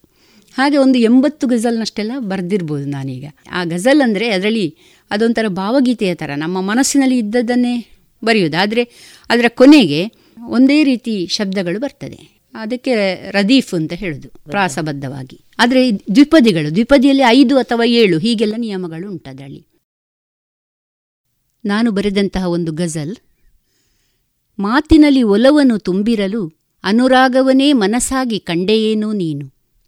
ಚೂತವನದಲ್ಲಿ ಹಬ್ಬಿದ ಚಿಲಿಪಿಲಿ ಕಲರವದ ಚಾತುರ್ಯವನೇ ಸೊಗಸಾಗಿ ಉಂಡೆಯೇನೋ ನೀನು. ಚಂದಿರನ ಸೊಬಗಲಿ ಚಿತ್ತಾರವ ಹೆಣೆದು ಬಂಧುರದ ರೂಪವನಿತ್ತೆಯ? ಸುಂದರ ಹೃದಯ ಮಂದಿರದಲ್ಲಿ ಮಾಧುರ್ಯವನೇ ಕನಸಾಗಿ ತಂದೆಯೇನೋ ನೀನು. ಮಂದಾನಿಲಕ್ಕೆ ಮೈಯೊಡ್ಡುತ್ತಲೇ ಜೊನ್ನವ ಬಾಚಿ ತಬ್ಬಿದೆಯ. ಮಂದಾರ ಸುಮದ ಮಗ ಮಗಿಸುವಿಕೆಯ ಮಂದಹಾಸವನೇ ದಿರಿಸಾಗಿ ತೊಟ್ಟೆಯೇನೋ ನೀನು. ನೂಪುರದ ಜೇಂಕಾರದಲ್ಲಿ ಹೆಜ್ಜೆಗಳ ನರಳಿಸಿ ಸಂಗೀತವನೇ ಕಲಶವಾಗಿಸಿದೆಯ. ಗೋಪುರವಾಗಿಸಿ ಮೇಳೈಸಿದ ಸಲ್ಲಾಪವನೇ ಹುಲುಸಾಗಿ ನೆಯ್ದೆಯೇನೋ ನೀನು. ಸರಿಯದಿರಲಿ ಸುಮುಹೂರ್ತ ಬಿರಿದ ಪದ್ಮಗಳು ಸೌಸವ ಬೀರುತ್ತಿರಲಿ. ಮರೆಯದೆ ಬಾಂಧವ್ಯವನ್ನು ದೃಢವಾಗಿಸಿ ಚೈತನ್ಯವನೇ ಬಿರುಸಾಗಿ ಹೊದ್ದೆಯೇನೋ ನೀನು. ಇದು ಗಜಲ್. ಅದರಲ್ಲಿ ಹೊದ್ದೆಯೇನೋ ನೀನು, ಮಾಡಿದೆಯೇನೋ ನೀನು ಅಂತ ಉಂಟಲ್ಲ, ಅದು ಕೊನೆಗೆ ಆ ರೀತಿ ಬರಬೇಕು ಅಂತ. ಆ ನಂತರ ಛಂದೋಬದ್ಧವಾದ ಗ್ರೂಪ್ಗಳಿಗೆ ಸೇರಿ ಛಂದಸ್ಸನ್ನು ಕೂಡ ಕಲಿತೆ. ವಿಶ್ವದಲ್ಲಿ ಕನ್ನಡ ಭಾಷೆ ಒಂದು ಅತಿ ಶ್ರೀಮಂತಿಗೆ ಹೊಂದಿದ ಭಾಷೆ ಅಂತ ನಮಗೆ ಗೊತ್ತುಂಟು. ಅದರಲ್ಲಿ ಛಂದೋಬದ್ಧ ರಚನೆಗಳು, ಷಟ್ಪದಿಗಳು, ಚೌಪದಿಗಳು, ಮುಕ್ತಕಗಳು, ಕಂದಪದ್ಯ, ಇದೆಲ್ಲ ಈಗ ನಾನು ಇತ್ತೀಚೆಗೆ ಬರೆಯಲಿಕ್ಕೆ ಪ್ರಾರಂಭಿಸಿದ್ದೇನೆ. ಅದರಲ್ಲಿ ಷಟ್ಪದಿಯಲ್ಲಿ ಭಾಮಿನಿ ಷಟ್ಪದಿ. ಆ ಭಾಮಿನಿ ಷಟ್ಪದಿಯನ್ನು ಷಟ್ಪದಿಗಳ ರಾಣಿ ಅಂತ ಹೇಳ್ತಾರೆ. ಆ ಭಾಮಿನಿ ಷಟ್ಪದಿ ಶರಷಟ್ಪದಿ ಕುಸುಮ ಷಟ್ಪದಿ, ಭೋಗ ಷಟ್ಪದಿ ಪರಿವರ್ಧಿನಿ ಷಟ್ಪದಿ, ಹೀಗೆ ಆರು ಪ್ರಮುಖ ಷಟ್ಪದಿಗಳು. ಇದರ ನಿಯಮಗಳನ್ನೆಲ್ಲ ಈ ಸಂದರ್ಭದಲ್ಲಿ ಅದೆಲ್ಲ ಅರ್ಥ ಮಾಡಿ ಅದರಲ್ಲೆಲ್ಲ ಕವಿತೆಗಳನ್ನು ಬರಿತಾ ಇದ್ದೇನೆ. ಅದರಲ್ಲಿ ಬಾಮಿನಿ ಷಟ್ಪದಿ ತುಂಬ ನನಗೆ ಆಸಕ್ತಿ. ಯಾಕಂದರೆ ನಮಗೆ ಯಕ್ಷಗಾನ ಪ್ರಸಂಗಗಳು ಸಾಧಾರಣ ಎಲ್ಲ ಬರೋದು ಬಾಮಿನಿಯಲ್ಲಿ. ಆ ಬಾಮಿನಿಯಲ್ಲಿ ನಾನು ಇತ್ತೀಚೆಗೆ ರಾಮಾಯಣದ ಕೆಲವು ಕಾವ್ಯಗಳು, ಮಹಾಭಾರತದ್ದು ಕೆಲವು ಘಟನೆಗಳು ಅದೆಲ್ಲ ಬರೆದಿದ್ದೇನೆ ಕಥೆಯ ರೂಪದಲ್ಲಿ. ಅದರಲ್ಲಿ ನಿಮಗೆ ಈಗ ನಾನು ಬಾಮಿನಿ ಷಟ್ಪದಲ್ಲಿ ಬಕಾಸುರನ ವಧೆಯ ಒಂದು ತುಣುಕನ್ನು ನಿಮಗೆ ಹೇಳ್ತೇನೆ. ಒಪ್ಪವಾಗಿರಿಸಿದ್ದ ಖಾದ್ಯಗಳಪ್ಪಳಿಸಿ ನಾಸಿಕವ ಸೆಳೆಯಲು ತೆಪ್ಪಗಿರಲಾಗದವ ಬಾಚುತ ತಿನ್ನತೊಡಗಿದನು. ಕೊಪ್ಪರಿಗೆ ಅಷ್ಟನ್ನವಲ್ಲದೆ ಹಪ್ಪಳದ ಜೊತೆ ಸಿಹಿಯ ದೋಸೆಯು ತುಪ್ಪ ಬೆರೆಸಿದ ಮಧುರ ಪಾಯಸ ಹಾಲು ಮೊಸರಿತ್ತು. ಉಂಡೆ ಚಕ್ಕುಲಿ ಸಿಹಿಯ ಹೋಳಿಗೆ ತೊಂಡೆ ಪಲ್ಯವು ಹರಿವೆ ಸೂಪವು ಬೆಂಡೆ ಗುಳ್ಳವನೆಲ್ಲವನ್ನಕ್ಕೆ ಸುರಿದು ಬೆರೆಸಿದನು. ದುಂಡು ದುಂಡಗೆ ಹೊಳೆಯುತ್ತಿದ್ದಿಹ ಚೆಂಡಿ ನಂತಿಹ ಲಾಡು ಬೋಂಡವ ಕಂಡು ಸಂತಸ ತಾಳಲಾಗದೆ ನುಂಗಿಬಿಟ್ಟನವ ನುಚ್ಚಿ ನುಂಡೆಯು ಸಾಟು ಹುಗ್ಗಿಯು, ಹಚ್ಚ ಹಸಿರಿನ ಮುಳ್ಳು ಸೌತೆಯು, ಕೊಚ್ಚಿ ಹಾಕಿದ ಫಲದ ಮಿಶ್ರಣವೆಂತ ಪಾಕವಿದು. ಕಚ್ಚಿ ತಿನ್ನುತ್ತ ಬೆಟ್ಟದಡಿಕೆಯ ಪಚ್ಚೆಯಾಗಿಹ ವೀಳಿಯವ ಮೆಚ್ಚಿಕೊಂಡೆನು ಪುರದ ಮಂದಿಯ ನೆಂದ ಮನದಲ್ಲಿ. ಬಂಡಿ ತುಂಬಿದ ಖಾದ್ಯವೆಲ್ಲವ, ಗಂಡು ಗಲಿಯುದ್ದಾಮ ಹರುಷದ, ಲುಂಡು ಚಪ್ಪರಿಸುತ್ತಲೆಲ್ಲವ ಮೋದ ತಾಳಿದನು. ಅಂಡಲೆಯುತ್ತ ಅತ್ತಿತ್ತ ನೋಡುವ ಭಂಡತನವನ್ನು ಮೆರೆಸುತ್ತಿದ್ದಿಹ. ಪುಂಡ ಕಳನರ್ಭಟವ ಚಿವುಟುವ ಚಿಂತೆ ಮಾಡಿದನು. ಮೀರಿ ಉಳಿದಿಹ ಖಾದ್ಯ ತಿನ್ನುವುದ ದೂರದಿಂದಲಿ ನೋಡಿ ದಸುರನು. ಭಾರಿ ಸಿಟ್ಟಲಿ ಬೊಬ್ಬೆ ಹಾಕಲು ಸುತ್ತ ಬರಸಿಡಿಲು. ಹಾರಿ ಹೋಗುತ್ತಲೆಳೆದು ಭೀಮಗೆ ಭೂರಿ ಕೋಪದಿ ಗುದ್ದ ನೀಡುತ್ತ ಲೇರಿ ಮೇಗಡೆ ಕೈಯ ನೆಳೆದನು ದುಷ್ಟರಕ್ಕಸನು. ಹಿಂಡುತ್ತಿದ್ದವನನ್ನು ನೋಡುತ್ತ ಬಂಡಿಯಿಂದಲಿ ನೆಗೆದ ಭೀಮನು ಕೆಂಡವಾದನು ವಧಿಸಿ ಬಿಡುವೆನು ನೋಡು ಎನ್ನುತ್ತಲಿ. ಉಂಡುದೆಲ್ಲವ ಕಕ್ಕಿ ಬಿಡು ನೀ ಪುಂಡ ಧನುಜನು ಹೇಳಿ ಅವನಿಗೆ, ಗುಂಡಿಗೆಯ ಮೇಲೆರಡು ಬಡಿಯುತ್ತಲೆತ್ತಿ ಎಸೆದಿಹನು. ನೆಗೆದು ಧನುಜನ ಮೇಲೆ ಕೂರುತ್ತ ಬಿಗಿದು ಮುಷ್ಟಿಯ ಗುದ್ದು ತಿರಲವ, ಜಿಗಿದ ರಕ್ಕಸ ನೆಳೆದ ಭೀಮನ ದೂರ ನೂಕುತಲಿ ಪಗೆಗಳಿಬ್ಬರು ಹಾರಿ ನೆಗೆಯುತ್ತ ಜಗವೆ ಗಡಗಡವೆನ್ನೋ ತೆರದಲಿ, ಬಗೆಯ ಕಾಳಗದೊಳಗೆ ಮುಳುಗುತ್ತ ಬೊಬ್ಬೆ ಹಾಕಿದರು. ಕಡಿದು ಕಟಕಟ ಹಲ್ಲನೆಲ್ಲವ ಬಿಡದೆ ಹಿಂದಕ್ಕೋಡು ತವನನು, ಪಿಡಿದು ಮೇಲಕ್ಕೆಸೆದು ಬೀಳಿಸಿ ಭೀಮ ನಕ್ಕಿಹನು. ಗುಡುಗಿ ಎದ್ದಿಹ ದುರುಳ ರಕ್ಕಸ, ಹೊಡೆಯು ತವನನು ದರೆಗೆ ಉರುಳಿಸಿ, ನಡೆದು ಬಿಡುವೆನು ಮೇಲೆ ಎನ್ನುತ್ತ ರಂಪ ಮಾಡಿದನು ಕಿವಿಯ ನೆಳೆಯುತ ಮೂಗು ಹಿಂಡುತ, ತವಕಿ ಸುತ್ತಲಿ ಜೀವ ತೆಗೆಯಲು, ಜವನು ಕರೆಯುವ ಮುನ್ನ ವಧಿಸುವೆನೆಂದು ಹೇಳಿದನು. ಭುವಿಗೆ ತೆಗೆದಪ್ಪಳಿಸಿ ಮಾರಿಯ ಪವನ ಸುತ ಮೇಲೇರಿ ಕೂರುತ ತಿವಿದು ಜೋರಲ್ಲೆದೆಗೆ ಗುದ್ದುತ ಕೊಂದು ಹಾಕಿದನು. ಇದು ಬಕಾಸುರವಧಿ ಭೀಮ ಮಾಡಿದ್ದು. ಅಲ್ಲಿ ಹೇಗೆ ಹೋಗಿ ಬಂಡಿಯನ್ನು ತೆಗೆದುಕೊಂಡು ಹೋಗಿ ತಿಂದ ಅದೆಲ್ಲ ವರ್ಣನೆ ಇದರಲ್ಲಿ ಬರ್ತದೆ. ಹೀಗೆ ಪಂಚವಟಿಯದ್ದು ನಾನು ಶೂರ್ಪನಕ್ಕೆ ವಧೆದ್ದು ಕೂಡ ಬರೆದಿದ್ದೇನೆ. ಹಾಗೆ ಒಂದೊಂದು ನಮಗೆ ಪುರಾಣದ ಈ ಅನುಭವ ಇದ್ದ ಕಾರಣ ನನಗೆ ಈ ಷಟ್ಪದಿ ಬಾಮಿನಿ ಷಟ್ಪದಿ ಹಾಗೆ ತುಂಬ ಇಷ್ಟ ಆದದ್ದು. ಹಾಗೆ ಚಂದೋಬದ್ಧ ಕಾವ್ಯದ ಒಂದು ಸ್ಪರ್ಧೆಯಲ್ಲಿ ಕೂಡ ನನಗೆ ದೀಪಾವಳಿಯಲ್ಲಿ ಅಲ್ಲಿ ಪ್ರಥಮ ಬಹುಮಾನ ಬಂದಿದೆ. ಚಂದೋಬದ್ಧ ಕಾವ್ಯ. ಆ ನಂತರ ಇತ್ತೀಚೆಗೆ ಪುನಃ ನಮಗೆ ಯಕ್ಷಗಾನ ಕಾರ್ಯಕ್ರಮಗಳು ಬರಲಿಕ್ಕೆ ಪ್ರಾರಂಭಿಸಿದ ಮೇಲೆ ಇದಕ್ಕೆ ನಮಗೆ ಸಮಯ ಸಿಗುವುದಿಲ್ಲ. ಆಗ ಮುಕ್ತಕಗಳು ಅಂತ. ಅದಾದರೆ ಬರೀ ನಾಲ್ಕು ಗೆರೆಯಲ್ಲಿ ಬರೀಲಿಕ್ಕಿರುವುದು ಮುಕ್ತಕ. ಅದೊಂದೆರಡನ್ನು ನಾನು ಹೇಳ್ತೇನೆ. ಹೆತ್ತ ತಾಯಿಯು ಬದುಕಿರಲು ನೆನೆದುಕೊಳ್ಳಯ್ಯ. ಸತ್ತ ಪಿತನಿಗಾರತಿ ಬೆಳಗೋ ಮುನ್ನ. ತುತ್ತು ನೀಡಿ ಪೊರೆದವರು ಮನದಿ ನೆಲೆಸುವಂತೆ ಬಿತ್ತು ಮಮತೆಯ ಬೀಜ ಪದುಮನಾಭ ಅಂತ ಪದುಮನಾಭ ಅಂತ ಹೇಳುವುದ ಒಂದು ಅಂಕಿತ ನಾಮವಾಗಿರಿಸಿಕೊಂಡದ್ದು. ಅಂದರೆ ಅದು ಆರು ಅಕ್ಷರದಲ್ಲಿ ಬರಬೇಕು.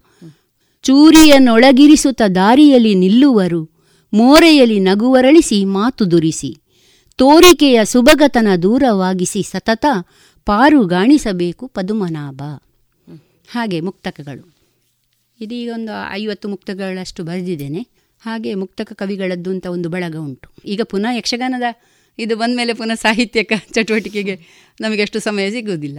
ಬರವಣಿಗೆ ನಿಂತಿದೆ. ಆದರೆ ಅದು ಯಾವಾಗಲೂ ಅದು ಕ್ಷರವಾಗದ್ದು, ನಾಶವಾಗದ್ದು, ಅದರಲ್ಲಿ ಹೆಚ್ಚು ಆಸಕ್ತಿ ತೋರಿಸಬೇಕು ಅಂತ ನಮಗೆ ಕೆಲವರು ಸಲಹೆ ಕೊಡ್ತಾರೆ. ಪುಸ್ತಕವನ್ನು ಬರೀರಿ, ಬರೆದಿಡಿರಿ. ಇದು ಕೂಡ ಒಂದು ಕಡೆಯಿಂದ ಮಾಡ್ತಾ ಇರಿ. ಆದರೆ ಬರೆಯುವುದು ಮುಖ್ಯ. ಸಾಹಿತ್ಯ ಚಟುವಟಿಕೆ ಆದಷ್ಟು ತೊಡಗಿಸಿಕೊಳ್ಬೇಕು ಅಂತ ಹೇಳುವ ಹಂಬಲ ಅದರಲ್ಲಿಯೂ ನನಗೆ ಇದೆ.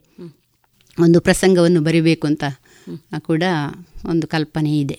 ಯಕ್ಷಗಾನ ಪ್ರಸಂಗವೇ ಬರೆದ್ರೆ ನಮ್ಮ ಈ ಕ್ಷೇತ್ರಕ್ಕೂ ಆಗ್ತದೆ ಅದು ಸಾಹಿತ್ಯದ ಒಂದು ಬೆಳವಣಿಗೆ ಆ ರೀತಿಯೂ ಆಗ್ತದೆ ಅಂತ. ಪ್ರಸಂಗ ಪುಸ್ತಕ ಮಾಡಿದರೆ ಅದು ಶಾಶ್ವತವಾಗಿ ಉಳಿಯುತ್ತದೆ ಮತ್ತು ಮುಂದಿನ ಪೀಳಿಗೆಯವರು ಕೂಡ ಅದನ್ನು ಅಧ್ಯಯನ ಅಧ್ಯಯನ ಮಾಡ್ತಾರೆ ಹೌದು. ಸಾಧ್ಯ ಆಗ್ತದೆ. ಆ ನಿಮ್ಮ ಆಶಯ ನಮ್ಮ ಒಂದು ಹಾರೈಕೆ ಇದು ಆದಷ್ಟು ಬೇಗ ಈಡೇರಲಿ ಅಂತ ಕೂಡ ನಾವು ಆಶಿಸ್ತಾ ಇದ್ದೇವೆ. ಜೊತೆಗೆ ನೀವು ಸಂಸ್ಕಾರ ಭಾರತಿ ಅನ್ನುವ ಸಂಘಟನೆಯ ಅಧ್ಯಕ್ಷರಾಗಿ ಕೂಡ ಇತ್ತೀಚಿನ ದಿನಗಳಲ್ಲಿ ನಿಮ್ಮ ಕಾರ್ಯಚಟುವಟಿಕೆಗಳನ್ನು ವಿಸ್ತರಿಸಿದ್ದೀರಿ. ಇದೇನಿದು? ಸಂಸ್ಕಾರ ಭಾರತಿ ಅನ್ನುವ ಸಂಘಟನೆಯ ರೂಪುರೇಷೆಗಳು ಅಥವಾ ಅದರ ಕಾರ್ಯಚಟುವಟಿಕೆಗಳು ಏನು ಈಗ ಕಲೆಯಿಂದ ನಮಗೆ ಮುಕ್ತಿ ಸಿಗುತ್ತದೆ ಅಂತ ಹೇಳುವುದೇ ಅದರ ಧ್ಯೇಯ. ಕಲೆಯಿಂದ ಮುಕ್ತಿ ಅಂದರೆ ಈಗ ಸತ್ತ ಮೇಲೆ ಸಿಗುವ ಮುಕ್ತಿ ಅಲ್ಲ. ಕಲಾವಿದನಿಗೆ ಕಲೆಯ ಹೇಗೆ ಮುಕ್ತಿ ಕೊಡ್ತದೆ ಅಂತ ಹೇಳಿದ್ರೆ ನಮ್ಮ ಸಾಮಾನ್ಯ ಜೀವನದಲ್ಲಿ ಏನೋ ಸಂತಾಪಗಳು ನೋವು ದುಃಖ ಇದೆಲ್ಲ ಮರೀಲಿಕ್ಕೆ ಕಲೆಯಿಂದ ಸಾಧ್ಯವಾಗ್ತದೆ. ಹಾಗೆ ಆ ನೋವಿಗೆ ಮುಕ್ತಿ ಕೊಡುವುದು ಈ ಕಲೆ ಅಂತ. ಹಾಗೆ ಮನುಷ್ಯನಿಗೆ ಏನೂ ಚಟುವಟಿಕೆ ಇಲ್ಲದವನಿಗೆ ಒಂದು ಕಲೆ ಏ ಶಕ್ ಹಾಗೆ ಕಲಾವಿದರದ್ದೇ ಒಂದು ಸಂಸ್ಕಾರ ಭಾರತಿ ಅಂತ ಹೇಳಿದರೆ ಕಲಾವಿದರೇ ಒಂದು ಸೇರಿಕೊಂಡು ಮಾಡಿದ ಬಳಗ. ಹಾಗೆ ಅಂತ ಹೇಳಿ ಕಲೆಯ ಒಂದು ಪ್ರದರ್ಶನಕ್ಕಿರುವ ಒಂದು ಬಳಗ ಅಲ್ಲ. ವೇದಿಕೆ ಅಲ್ಲ. ಕಲಾವಿದರು ನಮ್ಮ ಸಂಸ್ಕೃತಿಯನ್ನು ಹೇಗೆ ಉಳಿಸಬಹುದು ಅಂತ. ನಮ್ಮ ಭಾರತೀಯ ಸಂಸ್ಕೃತಿ ಅಷ್ಟು ಒಂದು ಚಾಚಿಕೊಂಡಿದ್ದಂಥ ಸಂಸ್ಕೃತಿ. ಅದು ನಮ್ಮ ಮಕ್ಕಳಿಗೆ ಅರ್ಥ ಆಗಬೇಕು. ಮುಂದಿನ ಪೀಳಿಗೆಗೆ ಅರ್ಥ ಆಗಬೇಕು. ಅದಕ್ಕೆ ನಮ್ಮ ಈಗ ಒಂದು ನೃತ್ಯದಲ್ಲಿ ಆಗಲಿ, ಸಂಗೀತದಲ್ಲಿ ಆಗಲಿ, ಯಕ್ಷಗಾನದಲ್ಲಿ ಆಗಲಿ ನಮ್ಮ ಸಂಸ್ಕೃತಿ ಏನು? ಅದನ್ನು ಜನರಿಗೆ ಹೇಗೆ ತೋರಿಸ್ಬೋದು? ಈಗ ನೃತ್ಯದಲ್ಲಿ ನಮ್ಮ ಭಾರತದ ಸಂಸ್ಕೃತಿಯನ್ನು ಎತ್ತಿ ಹಿಡಿಯುವ ನೃತ್ಯ. ಸಾಧಾರಣವಾಗಿ ಭರತನಾಟ್ಯದಲ್ಲಿ ಅದು ಮಾಡಲಿಕ್ಕೆ ಆಗ್ತದೆ. ಈಗ ಎಲ್ಲಿಯೋ ಒಂದು ಬ್ರೇಕ್ ಡ್ಯಾನ್ಸ್ ಅಥವಾ ಅದನ್ನೆಲ್ಲ ನಮಗೆ ತಡಿಲಿಕ್ಕೆ ಆಗೋದಿಲ್ಲ. ನಮ್ಮ ಒಂದು ಸುತ್ತಮುತ್ತ ನಡೀತಾ ಇದ್ದರೆ ಅದು ನಮಗೆ ತಡಿಲಿಕ್ಕೆ ಆಗೋದಿಲ್ಲ. ಆದರೆ ನಮಗೇನು ಮಾಡ್ಬೋದು ಸಂಸ್ಕಾರ ಭಾರತೀಯಿಂದ? ನಾವು ನಮ್ಮ ಒಂದು ಊರಿನಲ್ಲಿ ಭರತನಾಟ್ಯ ಮತ್ತು ಸಂಗೀತ ಶಾಸ್ತ್ರೀಯ ಸಂಗೀತ ಯಕ್ಷಗಾನ ಇದೆಲ್ಲ ಬೆಳೆಯುವ ಹಾಗೆ ನಾವು ಮಾಡಿದರೆ ತನ್ನಿಂದ ತಾನೇ ಅದರ ಪ್ರಭಾವ ನಮ್ಮ ಜನರಿಗೆ ಕಡಿಮೆ ಆಗ್ತದೆ. ನಮ್ಮ ಊರಿನ ದೇವಸ್ಥಾನದಲ್ಲಿ ಸಾಂಸ್ಕೃತಿಕ ಕಾರ್ಯಕ್ರಮಗಳು ನಡೆಯುವಾಗ ನಮ್ಮ ಒಂದು ಸಂಸ್ಕೃತಿಯನ್ನು ಎತ್ತಿ ಹಿಡಿಯುವಂಥ ಕಾರ್ಯಕ್ರಮಗಳನ್ನು ಹೆಚ್ಚು ಹೆಚ್ಚು ನಾವು ಮಾಡುವ ಹಾಗೆ ಆಗಬೇಕು. ಇದುವೇ ಸಂಸ್ಕಾರ ಭಾರತಿ. ಮತ್ತು ಸಂಸ್ಕಾರ ಭಾರತಿಯಲ್ಲಿ ಎಂತೆಂಥವರನ್ನು ನಾವು ಸೇರಿಸಿಕೊಳ್ಳುವ ಅಂತ ಸಂಸ್ಥೆ ಅಲ್ಲ. ತುಂಬ ಒಂದು ನಮ್ಮ ಧ್ಯೇಯ ಉದ್ದೇಶ ಇಟ್ಟುಕೊಂಡು ಕಾರ್ಯನಿರ್ವಹಿಸೋರಂತಹ ಒಂದು ಒಳ್ಳೆಯ ಒಂದು ಬಳಗದ ಒಂದು ಚಟುವಟಿಕೆ ಇದು. ಹಾಗೆ ಅದರ ಒಂದು ಅಧ್ಯಕ್ಷಳಾಗಿ ಒಂದು ಅವಕಾಶ ನನಗೆ ಸಿಕ್ಕಿದ್ದೆ ನನಗೆ ಭಾಗ್ಯ ಅಂತ ತಿಳಿದುಕೊಂಡು ನಮ್ಮ ಜೊತೆ ಒಂದಷ್ಟು ಜನರು ಇದ್ದಾರೆ. ತುಂಬ ಸಮಾನ ಮನಸ್ಕರು ಉತ್ತಮ ಕಲಾವಿದರುಗಳು. ಅಂದರೆ ಪ್ರತಿಯೊಂದು ಇದರಲ್ಲಿ ಕೂಡ ಕಲಾ ಸಾಧನೆಯನ್ನು ಮಾಡಿದ ಎಲ್ಲರನ್ನು ನಾವು ಒಗ್ಗೂಡಿಸಿಕೊಂಡು ನಮ್ಮ, ಅಂದರೆ ಪುತ್ತೂರಿನಲ್ಲೇ ಯಾರು ಹೆಚ್ಚು ಮಾಡಿದ್ದು ಆ ಒಂದು ವಿಭಾಗದಲ್ಲಿ. ಈಗ ನಾಟಕದಲ್ಲಿ ಯಾರು ಮಾಡಿದ್ದು, ಮತ್ತು ಶಿಲ್ಪಕಲೆಯಲ್ಲಿ ಯಾರು ಮಾಡಿದ್ದು, ಚಿತ್ರಕಲೆಯಲ್ಲಿ ಯಾರು ಮಾಡಿದ್ದು, ಅದನ್ನೆಲ್ಲ ನೋಡಿಕೊಂಡು ಸಂಗೀತದಲ್ಲಿ, ನೃತ್ಯದಲ್ಲಿ ಯಾರು ಮಾಡಿದ್ದು ಅಂತ ಅದರನ್ನೇ ಎಲ್ಲ ಅತ್ಯಂತ ಹೆಚ್ಚು ಸಾಧನೆ ಮಾಡಿದವರು ಯಾರು ಅಂತ ಹೇಳಿ ಅವರನ್ನೇ ಸೇರಿಸಿಕೊಂಡು ಮಾಡಿದಂಥ ಒಂದು ಬಳಗ ಇದು. ಕಲಾಕ್ಷೇತ್ರಗಳು ಜನರಿಗೆ ತಲುಪುವ ಹಾಗೆ ಆಗಬೇಕು. ಮುಂದಿನ ದಿನಗಳಲ್ಲಿ ಇದರ ಕಾರ್ಯಚಟುವಟಿಕೆಗಳು ವಿಸ್ತರಿಸ ವಿಸ್ತರಿಸಬೇಕು ಅಂತ ಹೌದು. ಒಂದು ಕಡೆಯಿಂದ ಸಾಹಿತ್ಯ ಇನ್ನೊಂದು ಕಡೆಯಿಂದ ಸಾಂಸ್ಕೃತಿಕ ಚಟುವಟಿಕೆ. ಅದರ ಜೊತೆಗೆ ಇನ್ನೊಂದಷ್ಟು ಮುಕ್ತಕಗಳು ಷಟ್ಪತಿಗಳು ಗಜಲ್ ಕವನ ರಚನೆ. ಅದರ ಜೊತೆಗೆ ಸಂಘಟನೆಯಲ್ಲಿ ತೊಡಗಿಸಿಕೊಂಡು ಆ ಚಟುವಟಿಕೆಗಳನ್ನು ಕೂಡ ಜನರಿಗೆ ತಲುಪಿಸುವಂತಹ ಒಂದು ಕೆಲಸ. ಇದನ್ನೆಲ್ಲ ಮಾಡ್ತಾ ನಿಮ್ಮನ್ನು ಕೂಡ ನೀವು ಬೆಳೆಸುವಂತಹ ಒಂದು ಆಲೋಚನೆಯನ್ನು ಇಟ್ಕೊಂಡಿದ್ದೀರಿ. ನಮ್ಮ ರೇಡಿಯೋ ಪಾಂಚಜನ್ಯದ ಕಲಾಮಹತಿ ಕಾರ್ಯಕ್ರಮಕ್ಕೆ ಅಭ್ಯಾಗತಗರಾಗಿ ಆಗಮಿಸಿ ನಿಮ್ಮ ಅನುಭವಗಳನ್ನು ನಮ್ಮ ಮಾತಿನ ಮೂಲಕ ನಮ್ಮ ಜೊತೆಗೆ ಹಂಚಿಕೊಂಡಿದ್ದೀರಿ. ನಿಮ್ಮ ಮುಂದಿನ ಆಲೋಚನೆಗಳು ಕೂಡ ಪರಿಣಾಮಕಾರಿಯಾಗಿ ಕಾರ್ಯರೂಪಕ್ಕೆ ಬರಲಿ ಅಂತ ಹೇಳುವ ಹಾರೈಕೆಯೊಂದಿಗೆ ರೇಡಿಯೋ ಪಾಂಚಜನ್ಯದ ಶ್ರೋತೃಗಳ ಪರವಾಗಿ ನಿಮಗೆ ಅತ್ಯಂತ ಗೌರವದ ವಂದನೆಗಳನ್ನು ಸಲ್ಲಿಸ್ತಾ ಇದ್ದೇವೆ. ರೇಡಿಯೋ ಪಾಂಚಜನ್ಯದ ಎಲ್ಲ ಶ್ರೋತೃಗಳಿಗೂ ಕೂಡ ನನ್ನ ಹೃದಯ ತುಂಬಿದ ನಮನಗಳು. ನನಗೆ ಅವಕಾಶವನ್ನು ಕೊಟ್ಟಂತಹ ನಿಮಗೂ ಕೂಡ ನನ್ನ ಕೃತಜ್ಞತೆಗಳು.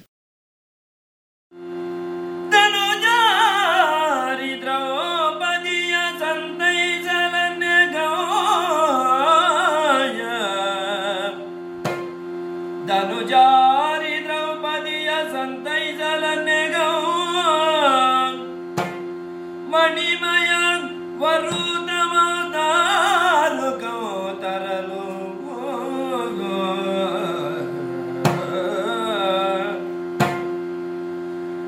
ದುರ್ಜನರೆಡೆಗೆ ಪೋಪುದೆಂದ ಗಣಿತ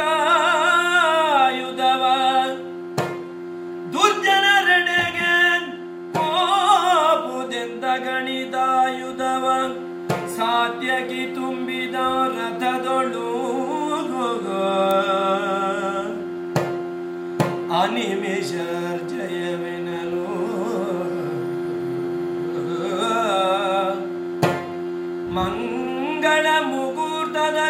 ಮುಹೂರ್ತದಲ್ಲಿ ವನಜಾಕ್ಷ ನಿರ್ಧನ ಸ್ಯಂದನವನ ಪಾಂಡುತನಯನನ್ನುಳಿದಿರ ಸೂತನಾಗಯಗಳು ಓಳೈಸಿದ ನತದೊಡು ಧನುಜಾರಿ ದ್ರೌಪದಿಯ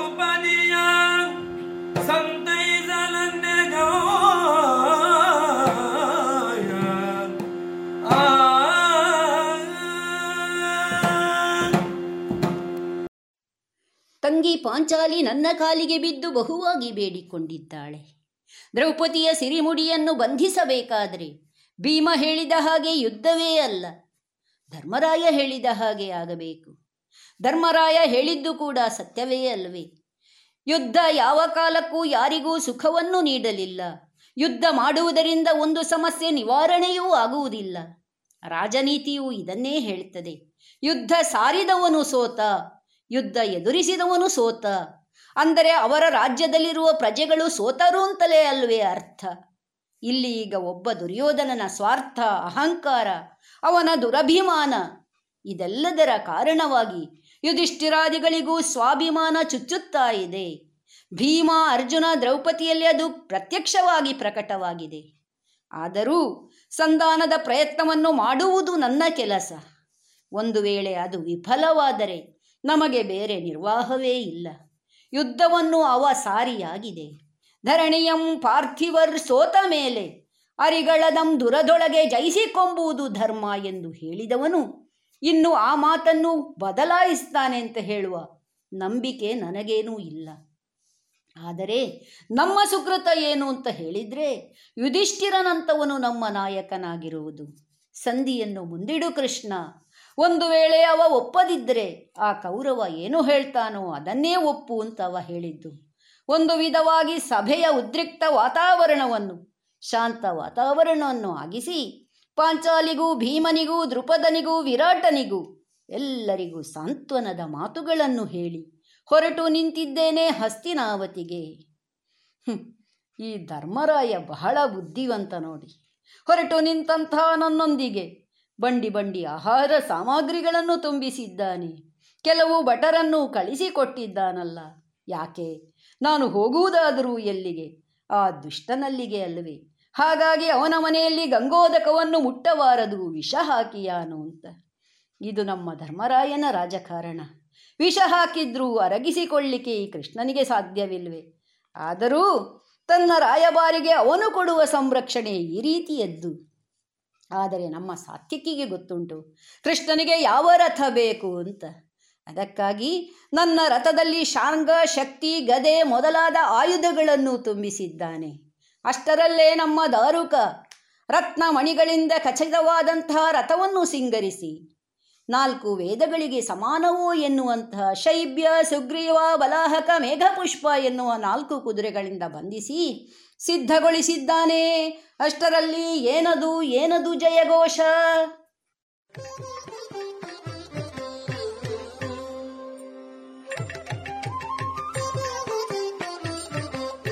ಇದುವರೆಗೆ ಕಲಾಮಹತಿ ಸರಣಿ ಕಾರ್ಯಕ್ರಮದಲ್ಲಿ ಯಕ್ಷಗಾನ ಅರ್ಥಧಾರಿಗಳಾದ ಶ್ರೀಮತಿ ಪದ್ಮಾ ಆಚಾರ್ ಅವರೊಂದಿಗಿನ ಸಂದರ್ಶನವನ್ನ ಕೇಳಿದಿರಿ.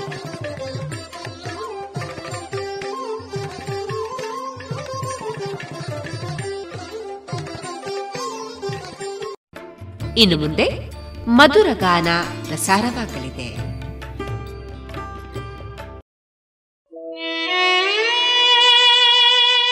ಪಾಂಚಜನ್ಯ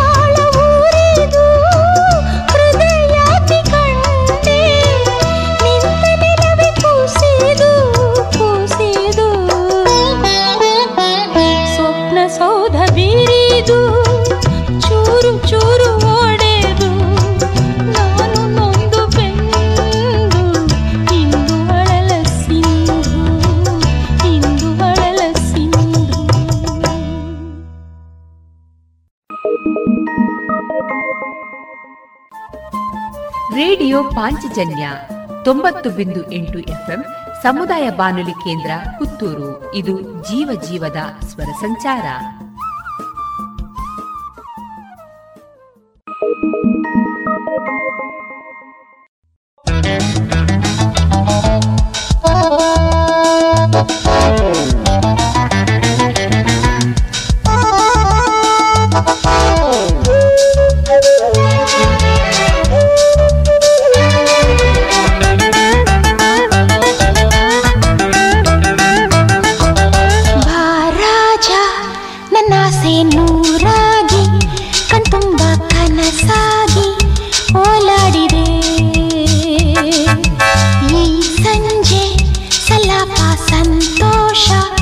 संगाती सहवासा ಬೇಕೆಂದಿದೆ ಮೋಹ ಮೈ ತುಂಬಿದ ಕೈ ಬೀಸಿ ಕರೆದು ರಂಗೇರಿದೆ ಸಂಗ ಬೇಕೆಂದು ಸ್ನೇಹ ಬಾಯಾರಿ ಬಿರಿದು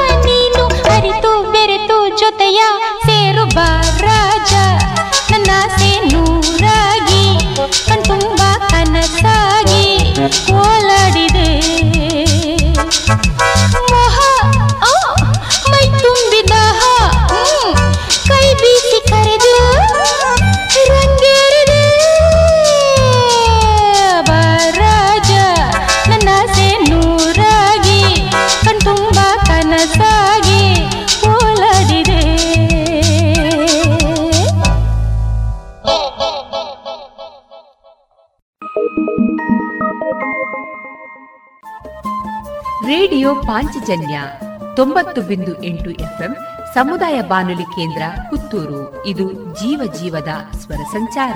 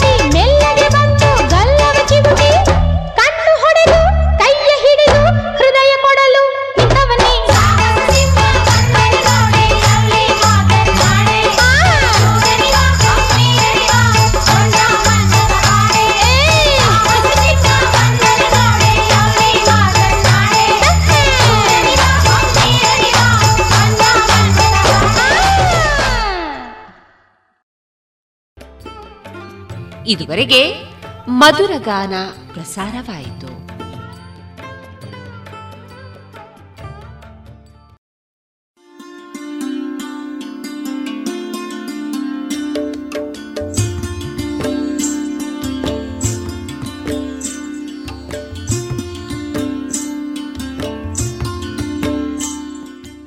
ರೇಡಿಯೋ ಪಾಂಚಜನ್ಯ ಸಮುದಾಯ ಬಾನುಲಿ ಕೇಂದ್ರದಿಂದ ನಿಮ್ಮ ಕಾರ್ಯಕ್ರಮಗಳು ಪ್ರಸಾರವಾಗಬೇಕೆ? ಹಾಗಿದ್ದರೆ ನಮ್ಮನ್ನು ಸಂಪರ್ಕಿಸಿ. ನಮ್ಮ ದೂರವಾಣಿ ಸಂಖ್ಯೆ ಸೊನ್ನೆ ಎಂಟು ಎರಡು ಐದು ಒಂದು, ಎರಡು ಒಂಬತ್ತು ಎಂಟು ನಾಲ್ಕು ಒಂಬತ್ತು ಒಂಬತ್ತು.